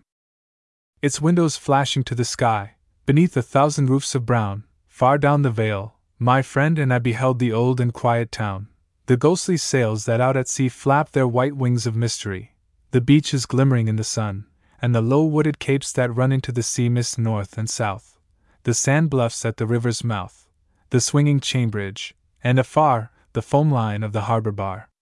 Over the woods and meadowlands a crimson tinted shadow lay, of clouds through which the setting day flung a slant glory far away. It glittered on the wet sea sands, it flamed upon the city's panes, smote the white sails of ships that wore outward or in, and glided o'er the steeples with their veering vanes. Awhile my friend with rapid search o'er in the landscape. Yonder spire over grey roofs, a shaft of fire, what is it, pray? The Whitefield Church, Walled about by its basement stones, there rest a marvelous prophet's bones. Then, as our homeward way we walked, of the great preacher's life we talked, and to the mystery of our theme the outward glory seemed to stream, and nature's self interpreted the doubtful record of the dead, and every level beam that smote the sails upon the dark afloat a symbol of the light became, which touched the shadows of our blame, with tongues of Pentecostal flame. Over the roofs of the pioneers gathers the moss of a hundred years, on man and his works has passed the change which needs must be in a century's range. The land lies open and warm in the sun, endles clamor and mill wheels run, flocks on the hillsides, herds on the plain, the wilderness gladdened with fruit and grain. But the living faith of the settlers old a dead profession their children hold. To the lust of office and greed of trade a stepping stone is the altar made. The church, to place and power the door, rebukes the sin of the world no more nor sees its Lord in the homeless poor. Everywhere is the grasping hand, an eager adding of land to land, an earth, which seemed to the fathers meant but as a pilgrim's wayside tent, a nightly shelter to fold away when the Lord should call at the break of day, solid and steadfast seems to be, and time has forgotten eternity. But fresh and green from the rotting roots of primal forests the young growth shoots, from the death of the old the new proceeds, and the life of truth from the rod of creeds on the ladder of God, which upward leads, the steps of progress are human needs. For his judgments still are a mighty deep, and the eyes of his providence never sleep when the night is darkest he gives the morn, when the famine is sorest, the wine and corn.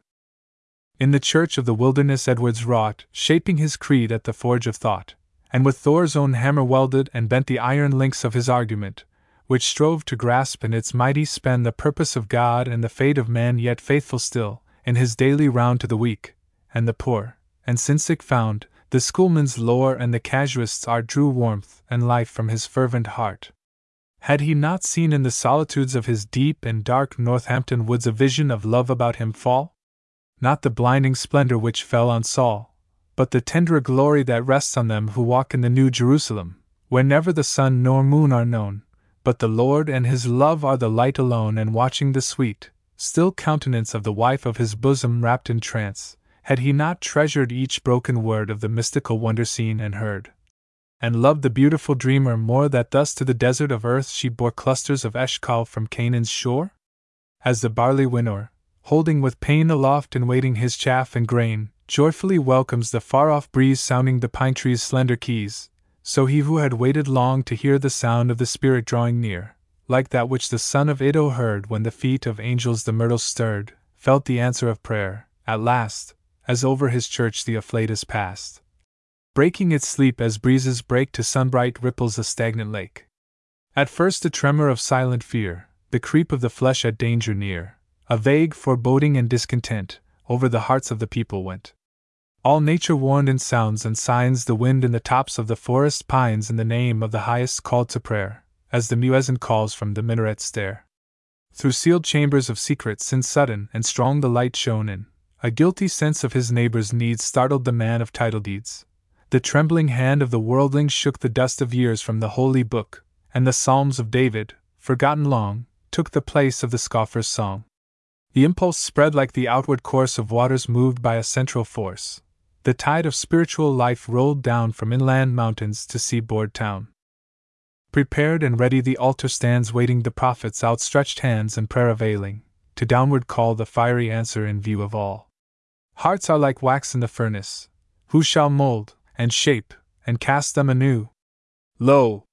By the Merrimack Whitefield stands in the temple that never was made by hands, curtains of azure, and crystal wall, and dome of the sunshine over all, a homeless pilgrim, with dubious name blown about on the winds of fame, now as an angel of blessing classed, and now as a mad enthusiast. Called in his youth to sound and gauge the moral lapse of his race and age, and sharp as truth, the contrast draw of human frailty and perfect law, possessed by the one dread thought that lent its goad to his fiery temperament, up and down the world he went, a John the Baptist crying, Repent! No perfect whole can our nature make here or there the circle will break. The orb of life, as it takes the light on one side, leaves the other in night.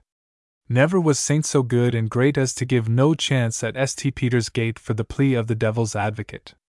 So, incomplete by his being's law, the marvelous preacher had his flaw, with step unequal, and lame with faults, his shade on the path of history halts. Wisely and well said the Eastern bard fear is easy, but love is hard, easy to glow with the Santon's rage, and walk on the Meccan pilgrimage, but he is greatest and best who can worship Allah by loving man.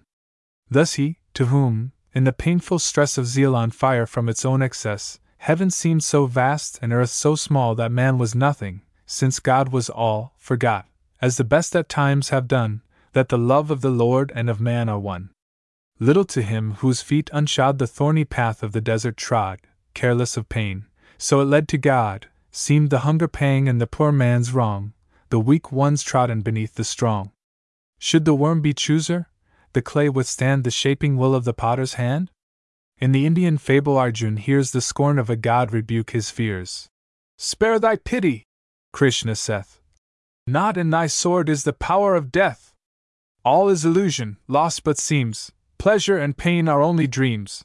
Who deems he slayeth doth not kill who counts as slain is living still. Strike, nor fear thy blow is crime. Nothing dies but the cheats of time. Slain or slayer, small the odds to each, immortal as Indra's gods. So by Savannah's banks of shade, the stones of his mission the preacher laid on the heart of the Negro crushed and rent, and made of his blood the wall's cement, bade the slave ship speed from coast to coast, fanned by the wings of the Holy Ghost, and begged, for the love of Christ, the gold coin from the hearts in its groaning hold. What could it matter, more or less of stripes, and hunger, and weariness? Living or dying, bond or free, what was time to eternity? Alas for the preacher's cherished schemes! Mission and church are now but dreams, nor prayer nor fasting availed the plan to honor God through the wrong of man. Of all his labors, no trace remains save the bondman lifting his hands in chains. The woof he wove in the righteous warp of freedom loving Oglethorpe, clothes with curses the goodly land, changes its greenness and bloom to sand, and a century's lapse reveals once more the slave ship stealing to Georgia's shore. Father of light, how blind is he who sprinkles the altar he rears to thee with the blood and tears of humanity! He erred, shall we count his gifts as naught? Was the work of God in him unwrought? The servant may through his deafness err, and blind may be God's messenger. But the errand is sure they go upon, the word is spoken, the deed is done. Was the Hebrew temple less fair and good that Solomon bowed to gods of wood? For his tempted heart and wandering feet, were the songs of David less pure and sweet? So in light and shadow the preacher went, God's erring and human instrument, and the hearts of the people where he passed swayed as the reeds sway in the blast, under the spell of a voice which took in its compass the flow of Siloah's brook, and the mystical chime of the bells of gold on the ephod's hem of the priest of old, now the roll of thunder, and now the awe of the trumpet heard in the Mount of Law. A solemn fear on the listening crowd fell like the shadow of a cloud.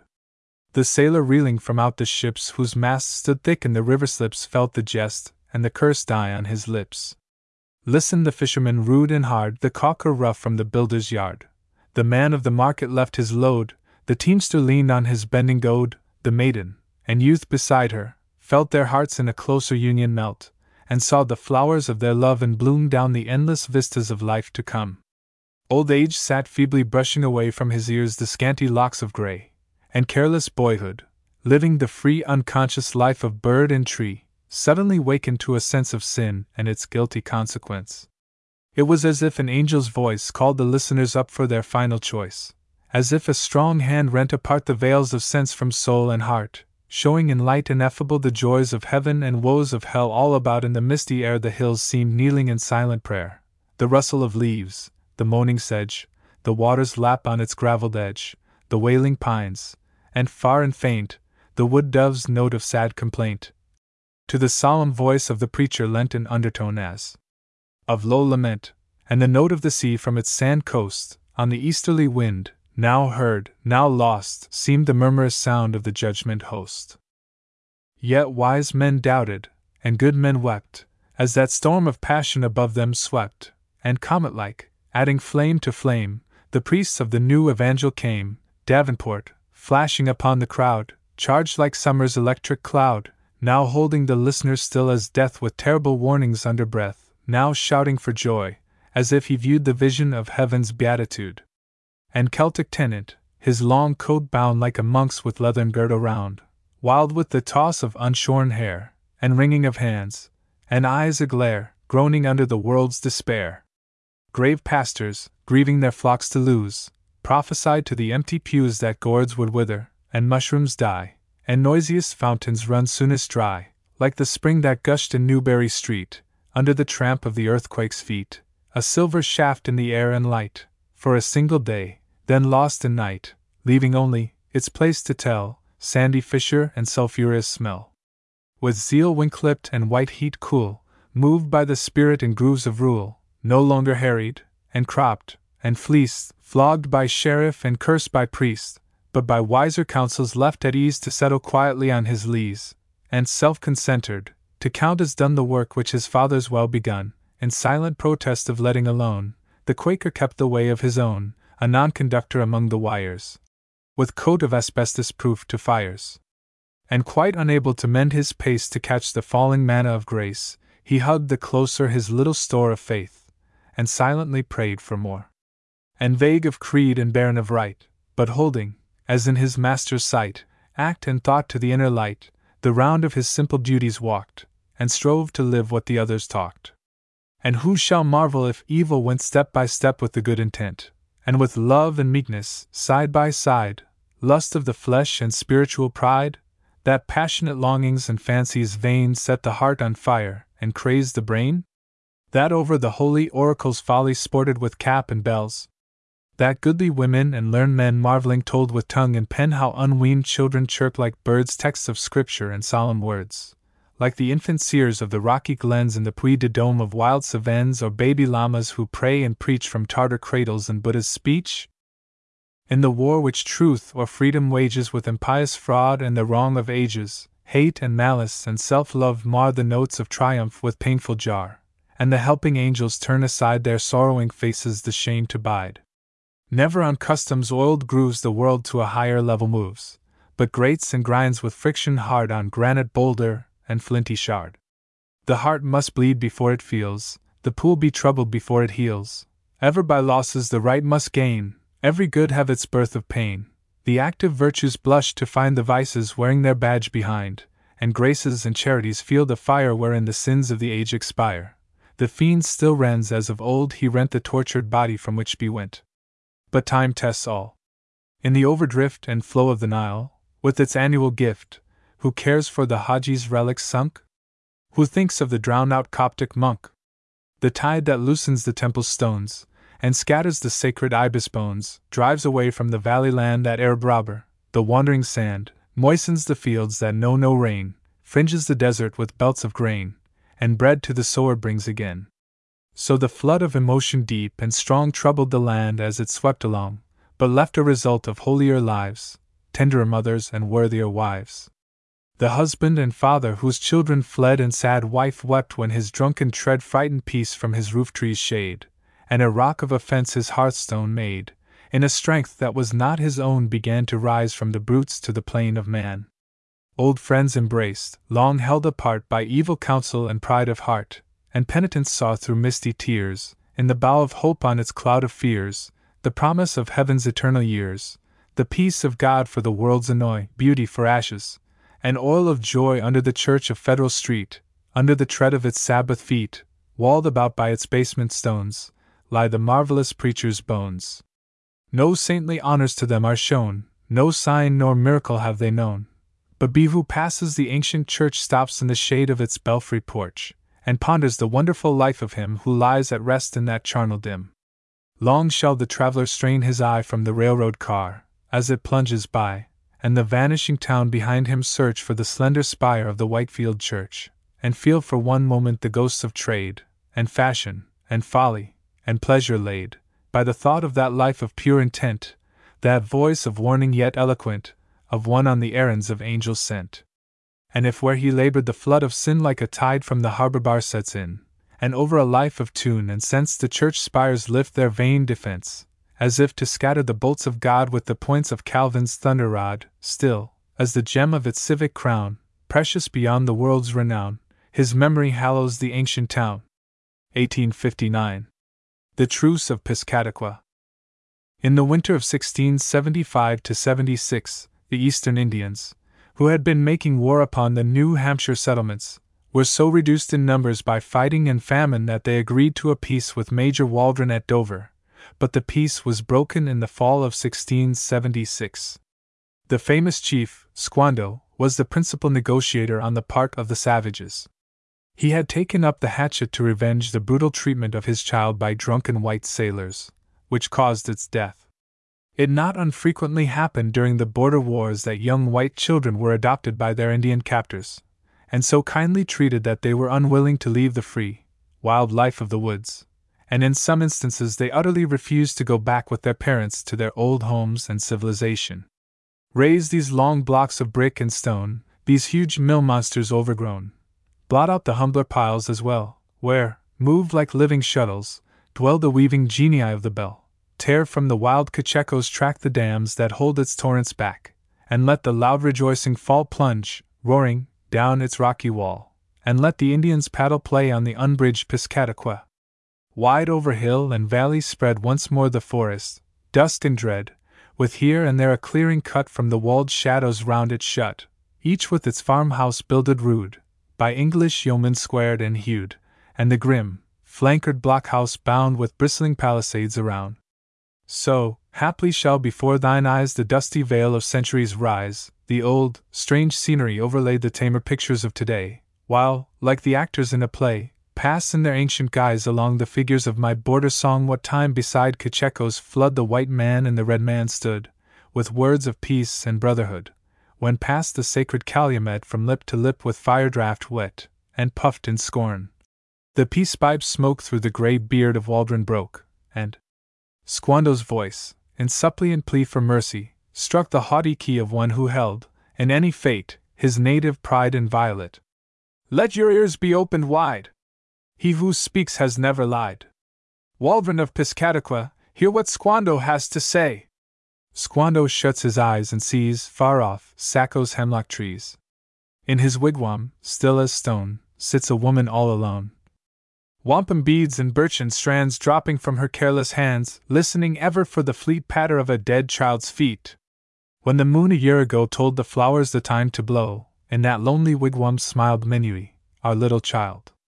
Ere that moon grew thin and old, he was lying still and cold, sent before us, weak and small, when the master did not call. On his little grave I lay. Three times went and came the day, thrice above me blazed the noon, thrice upon me wept the moon. In the third night watch I heard, far and low, a spirit bird, very mournful, very wild, sang the totem of my child. Menewee, poor Menewee, walks a path he cannot see. Let the white man's wigwam light with its blaze his steps aright. All uncalled, he dares not show empty hands to Manitou better gifts he cannot bear than the scalps his slayers wear. All the while the totem sang, lightning blazed and thunder rang, and a black cloud, reaching high, pulled the white moon from the sky. I, the medicine man, whose ear all that spirits bear can hear, I, whose eyes are wide to see all the things that are to be. Well, I knew the dreadful signs in the whispers of the pines, in the river roaring loud, in the mutter of the cloud. At the breaking of the day, from the grave I passed away. Flowers bloomed round me, birds sang glad, but my heart was hot and mad. There is rust on Squando's knife, from the warm, red springs of life. On the funeral hemlock trees, many a scalp the totem sees. Blood for blood. But evermore Squando's heart is sad and sore, and his poor squaw waits at home for the feet that never come. Waldron of Cocheco, here! Squando speaks, who laughs at fear, take the captives he has ta'en, let the land have peace again. As the words died on his tongue, wide apart his warriors swung, parted, at the sign he gave, right and left, like Egypt's wave. And, like Israel passing free through the prophet charmed sea, captive mother, wife, and child through the dusky terror filed. One alone, a little maid, midway her steps delayed, glancing, with quick, troubled sight, round about from red to white. Then his hand the Indian laid on the little maiden's head, lightly from her forehead fair smoothing back her yellow hair. Gift or favor ask I none, what I have is all my own, never yet the birds have sung, Squando hath a beggar's tongue. Yet for her who waits at home, for the dead who cannot come, let the little gold hair be in the place of Menewee. Miss Hannock, my little star! Come to Saco's pines afar, where the sad one waits at home, Wequasham, my moonlight, come! What? quoth Waldron. Leave a child Christian born to heathens wild? As God lives, from Satan's hand I will pluck her as a brand. Hear me, white man! Squando cried. Let the little one decide. Wequasham, my moonlight, say, wilt thou go with me or stay? Slowly, sadly, half afraid, half regretfully, the maid owned the ties of blood and race, turned from Squando's pleading face. Not a word the Indian spoke, but his wampum chain he broke, and the beaded wonder hung on that neck so fair and young. Silence shod, as phantoms seem in the marches of a dream, single filed, the grim array through the pine trees wound away. Doubting, trembling, sore amazed, through her tears the young child gazed. God preserve her! Waldron said. Satan hath bewitched the maid. Years went and came. At close of day singing came a child from play, tossing from her loose locked head gold in sunshine, brown in shade. Pride was in the mother's look, but her head she gravely shook, and with lips that fondly smiled feigned to chide her truant child. Unabashed, the maid began. Up and down the brook I ran, where, Beneath the bank so steep, lie the spotted trout asleep. Chip, went squirrel on the wall, after me I heard him call, and the catbird on the tree tried his best to mimic me. Where the hemlocks grew so dark that I stopped to look and hark, on a log, with feather hat, by the path, an Indian sat. Then I cried, and ran away, but he called, and bade me stay, and his voice was good and mild as my mother's to her child. And he took my wampum chain, looked and looked it o'er again, gave me berries, and beside, on my neck a plaything tied. Straight the mother stooped to see what the Indian's gift might be. On the braid of wampum hung, lo! A cross of silver swung. Well she knew its graven sign, Squando's bird and totem pine, and a mirage of the brain flowed her childhood back again. Flashed the roof the sunshine through, into space the walls outgrew. On the Indian's wigwam mat, blossom crowned, again she sat. Cool she felt the west wind blow, in her ear the pines sang low, and like links from out a chain, dropped the years of care and pain. From the outward toil and din, from the griefs that gnaw within, to the freedom of the woods called the birds, and winds, and floods. Well, O painful minister! Watch thy flock, but blame not her, if her ear grew sharp to hear all their voices whispering near. Blame her not, as to her soul all the desert's glamour stole, that a tear for childhood's loss dropped upon the Indian's cross. When, that night, the book was read, and she bowed her widowed head, and a prayer for each loved name rose like incense from a flame. With a hope the creeds forbid in her pitying bosom hid, to the listening ear of heaven, lo! The Indian's name was given. 1860 my playmate. The pines were dark on Ramoth Hill, their song was soft and low. The blossoms in the sweet May wind were falling like the snow. The blossoms drifted at our feet, the orchard birds sang clear, the sweetest and the saddest day it seemed of all the year. For, more to me than birds or flowers, my playmate left her home, and took with her the laughing spring, the music and the bloom. She kissed the lips of kith and kin, she laid her hand in mine, what more could ask the bashful boy who fed her father's kine? She left us in the bloom of May, the constant years told o'er their seasons with as sweet May morns, but she came back no more. I walk, with noiseless feet, the round of uneventful years, still o'er and o'er I sow the spring and reap the autumn ears. She lives where all the golden year her summer roses blow, the dusky children of the sun before her come and go. There haply with her jeweled hand she smooths her silken gown, no more the homespun lap wherein I shook the walnuts down. The wild grapes wait us by the brook, the brown nuts on the hill, and still the Mayday flowers make sweet the woods of Folly Mill. The lilies blossom in the pond, the bird builds in the tree, the dark pines sing on Ramoth Hill the slow song of the sea. I wonder if she thinks of them, and how the old time seems, if ever the pines of Ramoth Wood are sounding in her dreams. I see her face, I hear her voice. Does she remember mine? And what to her is now the boy who fed her father's kine? What cares she that the orioles build for other eyes than ours, that other hands with nuts are filled, and other laps with flowers? O playmate in the golden time! Our mossy seed is green, its fringing violets blossom yet, the old trees o'er it lean. The winds so sweet with birch and fern a sweeter memory blow and there in spring the vireos sing the song of long ago. And still the pines of Ramoth Wood are moaning like the sea. The moaning of the sea of change between myself and thee. 1860. Cobbler Keezer's Vision. This ballad was written on the occasion of a horticultural festival. Cobbler Keezer was a noted character among the first settlers in the valley of the Merrimack. The beaver cut his timber with patient teeth that day, the minks were fish wards, and the crows surveyors of highway. When Keezer sat on the hillside upon his cobbler's form, with a pan of coals on either hand to keep his waxed ends warm. And there, in the golden weather, he stitched and hammered and sung. In the brook he moistened his leather, in the pewter mug his tongue. Well knew the tough old Teuton who brewed the stoutest ale, and he paid the good wife's reckoning in the coin of song and tale.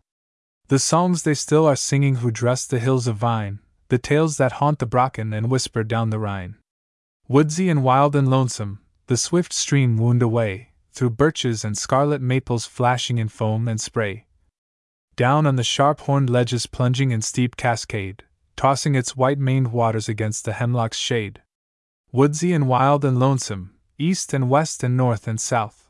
Only the village of fishers down at the river's mouth.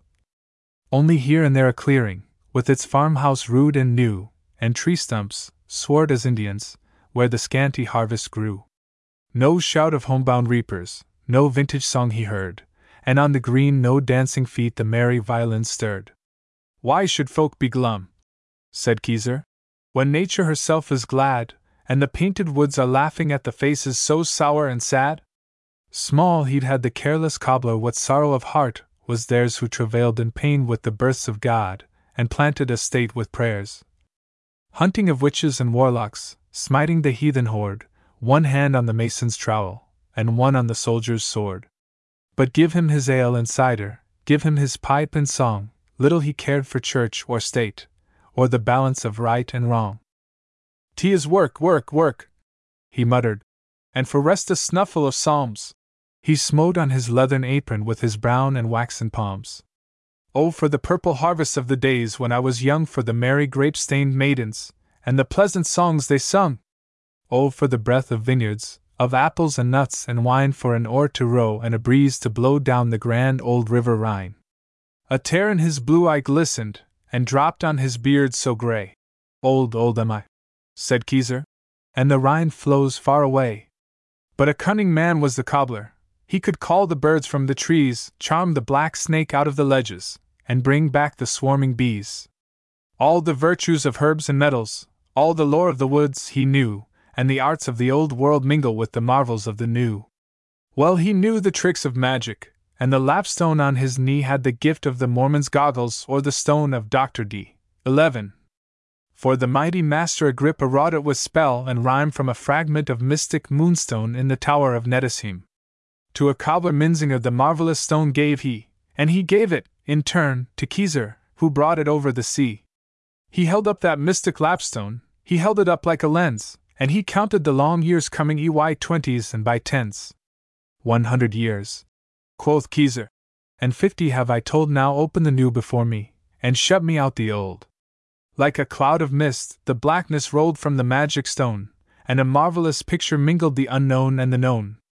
Still ran the stream to the river, and river and ocean joined, and there were the bluffs and the blue sea line, and cold north hills behind. But the mighty forest was broken by many a steepled town, by many a white walled farmhouse, and many a garner brown. Turning a score of mill wheels, the stream no more ran free. White sails on the winding river, white sails on the far off sea. Below in the noisy village the flags were floating gay, and shone on a thousand faces the light of a holiday. Swiftly the rival ploughmen turned the brown earth from their shares. Here were the farmer's treasures, there were the craftsman's wares. Golden the goodwife's butter, ruby her currant wine, grand were the strutting turkeys, fat were the beeves and swine. Yellow and red were the apples, and the ripe pears russet brown, and the peaches had stolen blushes from the girls who shook them down. And with blooms of hill and wildwood, that shamed the toil of art, mingled the gorgeous blossoms of the garden's tropic heart. What is it I see? said Keezer. Am I here, or am I there? Is it a fete at Bingen? Do I look on Frankfurt Fair? But where are the clowns and puppets, and imps with horns and tail? And where are the Rhenish flagons? And where is the foaming ale? Strange things, I know, will happen, strange things the Lord permits. But that droughty folk should be jolly puzzles my poor old wits. Here are smiling manly faces, and the maiden's step is gay, nor sad by thinking, nor mad by drinking, nor mopes, nor fools are they. Here's pleasure without regretting, and good without abuse, the holiday and the bridal of beauty and of use. Here's a priest and there is a Quaker, do the cat and dog agree? Have they burned the stocks for otherwood? Have they cut down the gallows tree? Would the old folk know their children? Would they own the graceless town, with never a ranter to worry and never a witch to drown?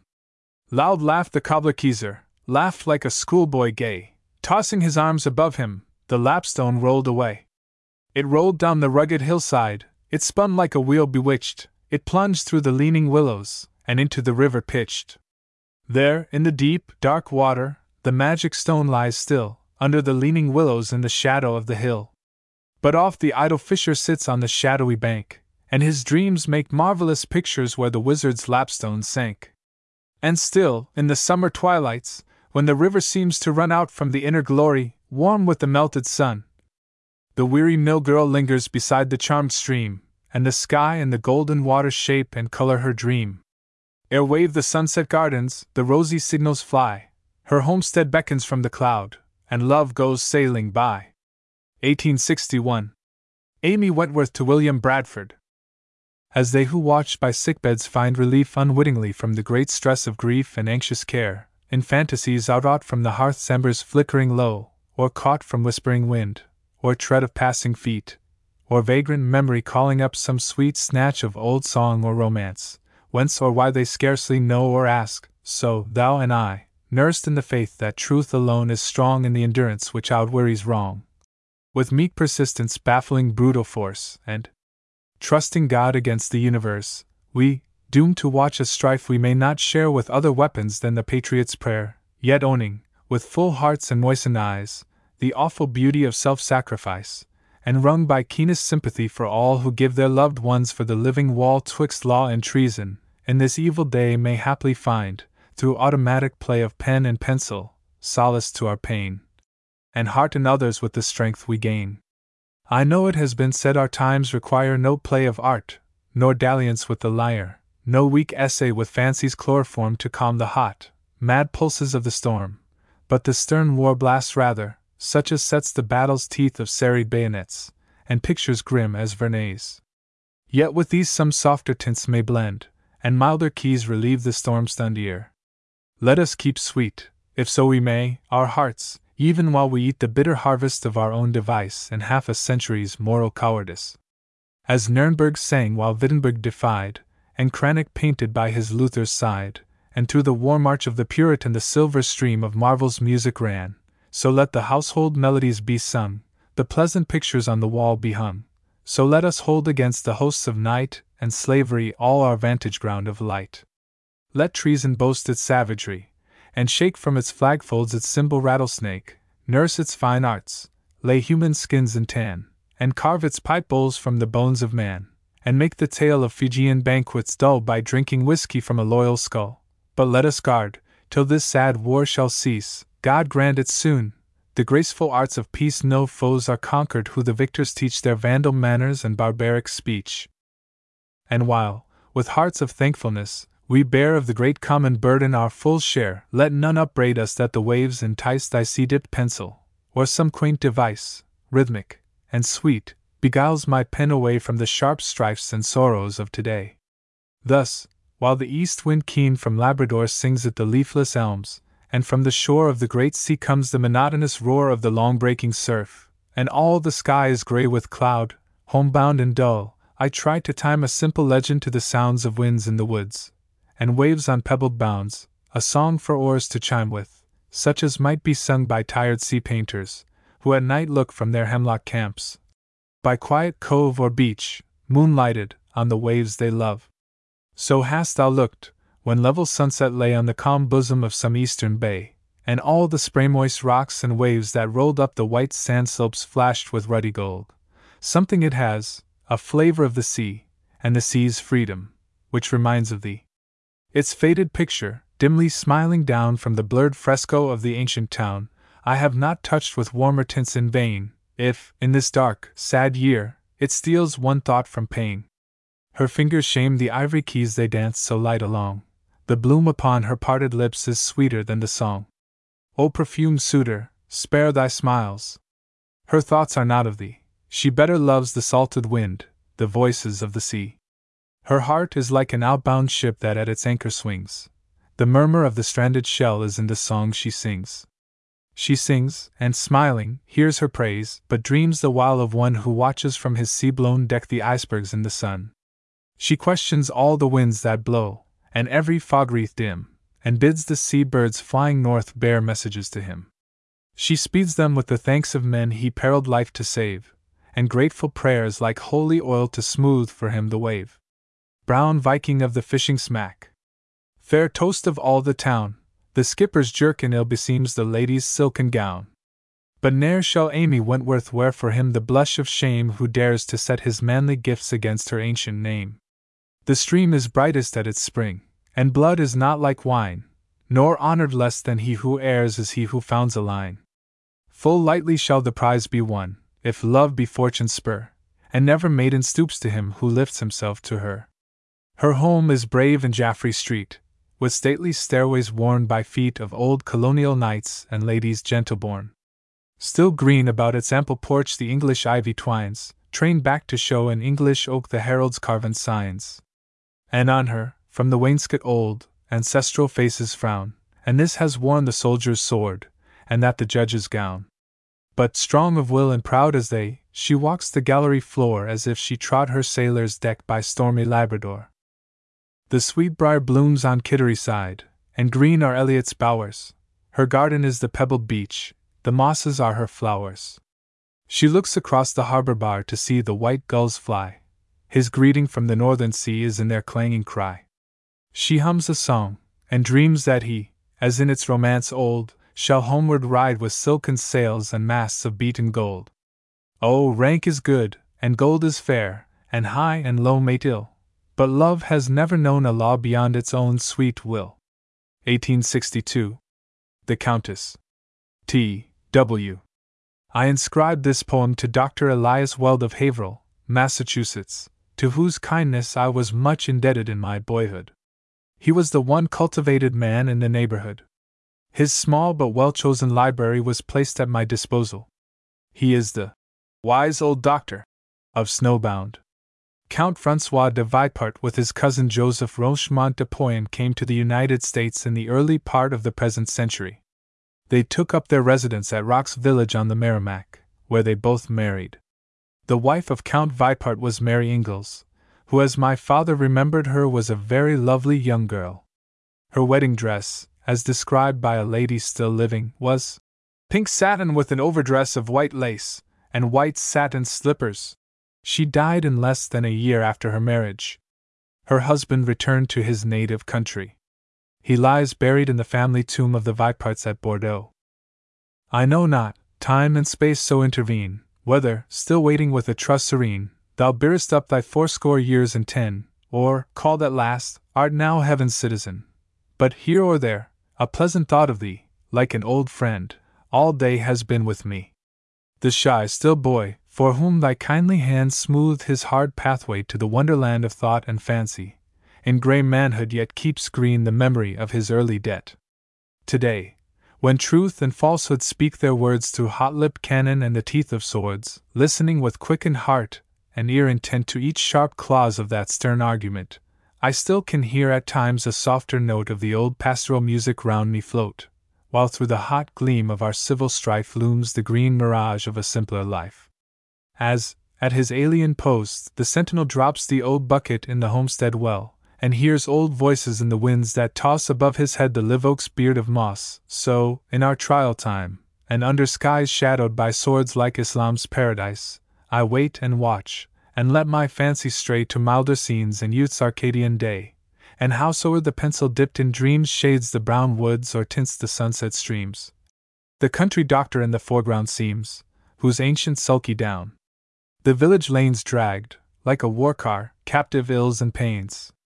I could not paint the scenery of my song, mindless of one who looked thereon so long, who, night and day, on duty's lonely round, made friends o' the woods and rocks, and knew the sound of each small brook, and what the hillside trees said to the winds that touched their leafy keys, who saw so keenly and so well could paint the village folk, with all their humors quaint, the parson ambling on his wall-eyed roan. Grave and erect, with white hair backward blown, the tough old boatman, half amphibious grown, the muttering witch wife of the gossip's tale, and the loud straggler levying his blackmail, old customs, habits, superstitions, fears, all that lies buried under fifty years. To thee, as is most fit, I bring my lay, and, grateful, own the debt I cannot pay. Over the wooded northern ridge, between its houses brown, to the dark tunnel of the bridge the street comes straggling down. You catch a glimpse, through birch and pine, of gable, roof, and porch, the tavern with its swinging sign, the sharp horn of the church. The river's steel blue crescent curves to meet, in ebb and flow, the single broken wharf that serves for sloop and gundelow. With salt sea scents along its shores the heavy hay boats crawl, the long antennae of their oars in lazy rise and fall. Along the grey abutment's wall the idle shadnet dries. The toll man in his cobbler's stall sits smoking with closed eyes. You hear the pier's low undertone of waves that chafe and gnaw. You start. A skipper's horn is blown to raise the creaking draw. At times a blacksmith's anvil sounds with slow and sluggard beat, or stagecoach on its dusty rounds fakes up the staring street. A place for idle eyes and ears, a cobweb nook of dreams, left by the stream whose waves are years the stranded village seems.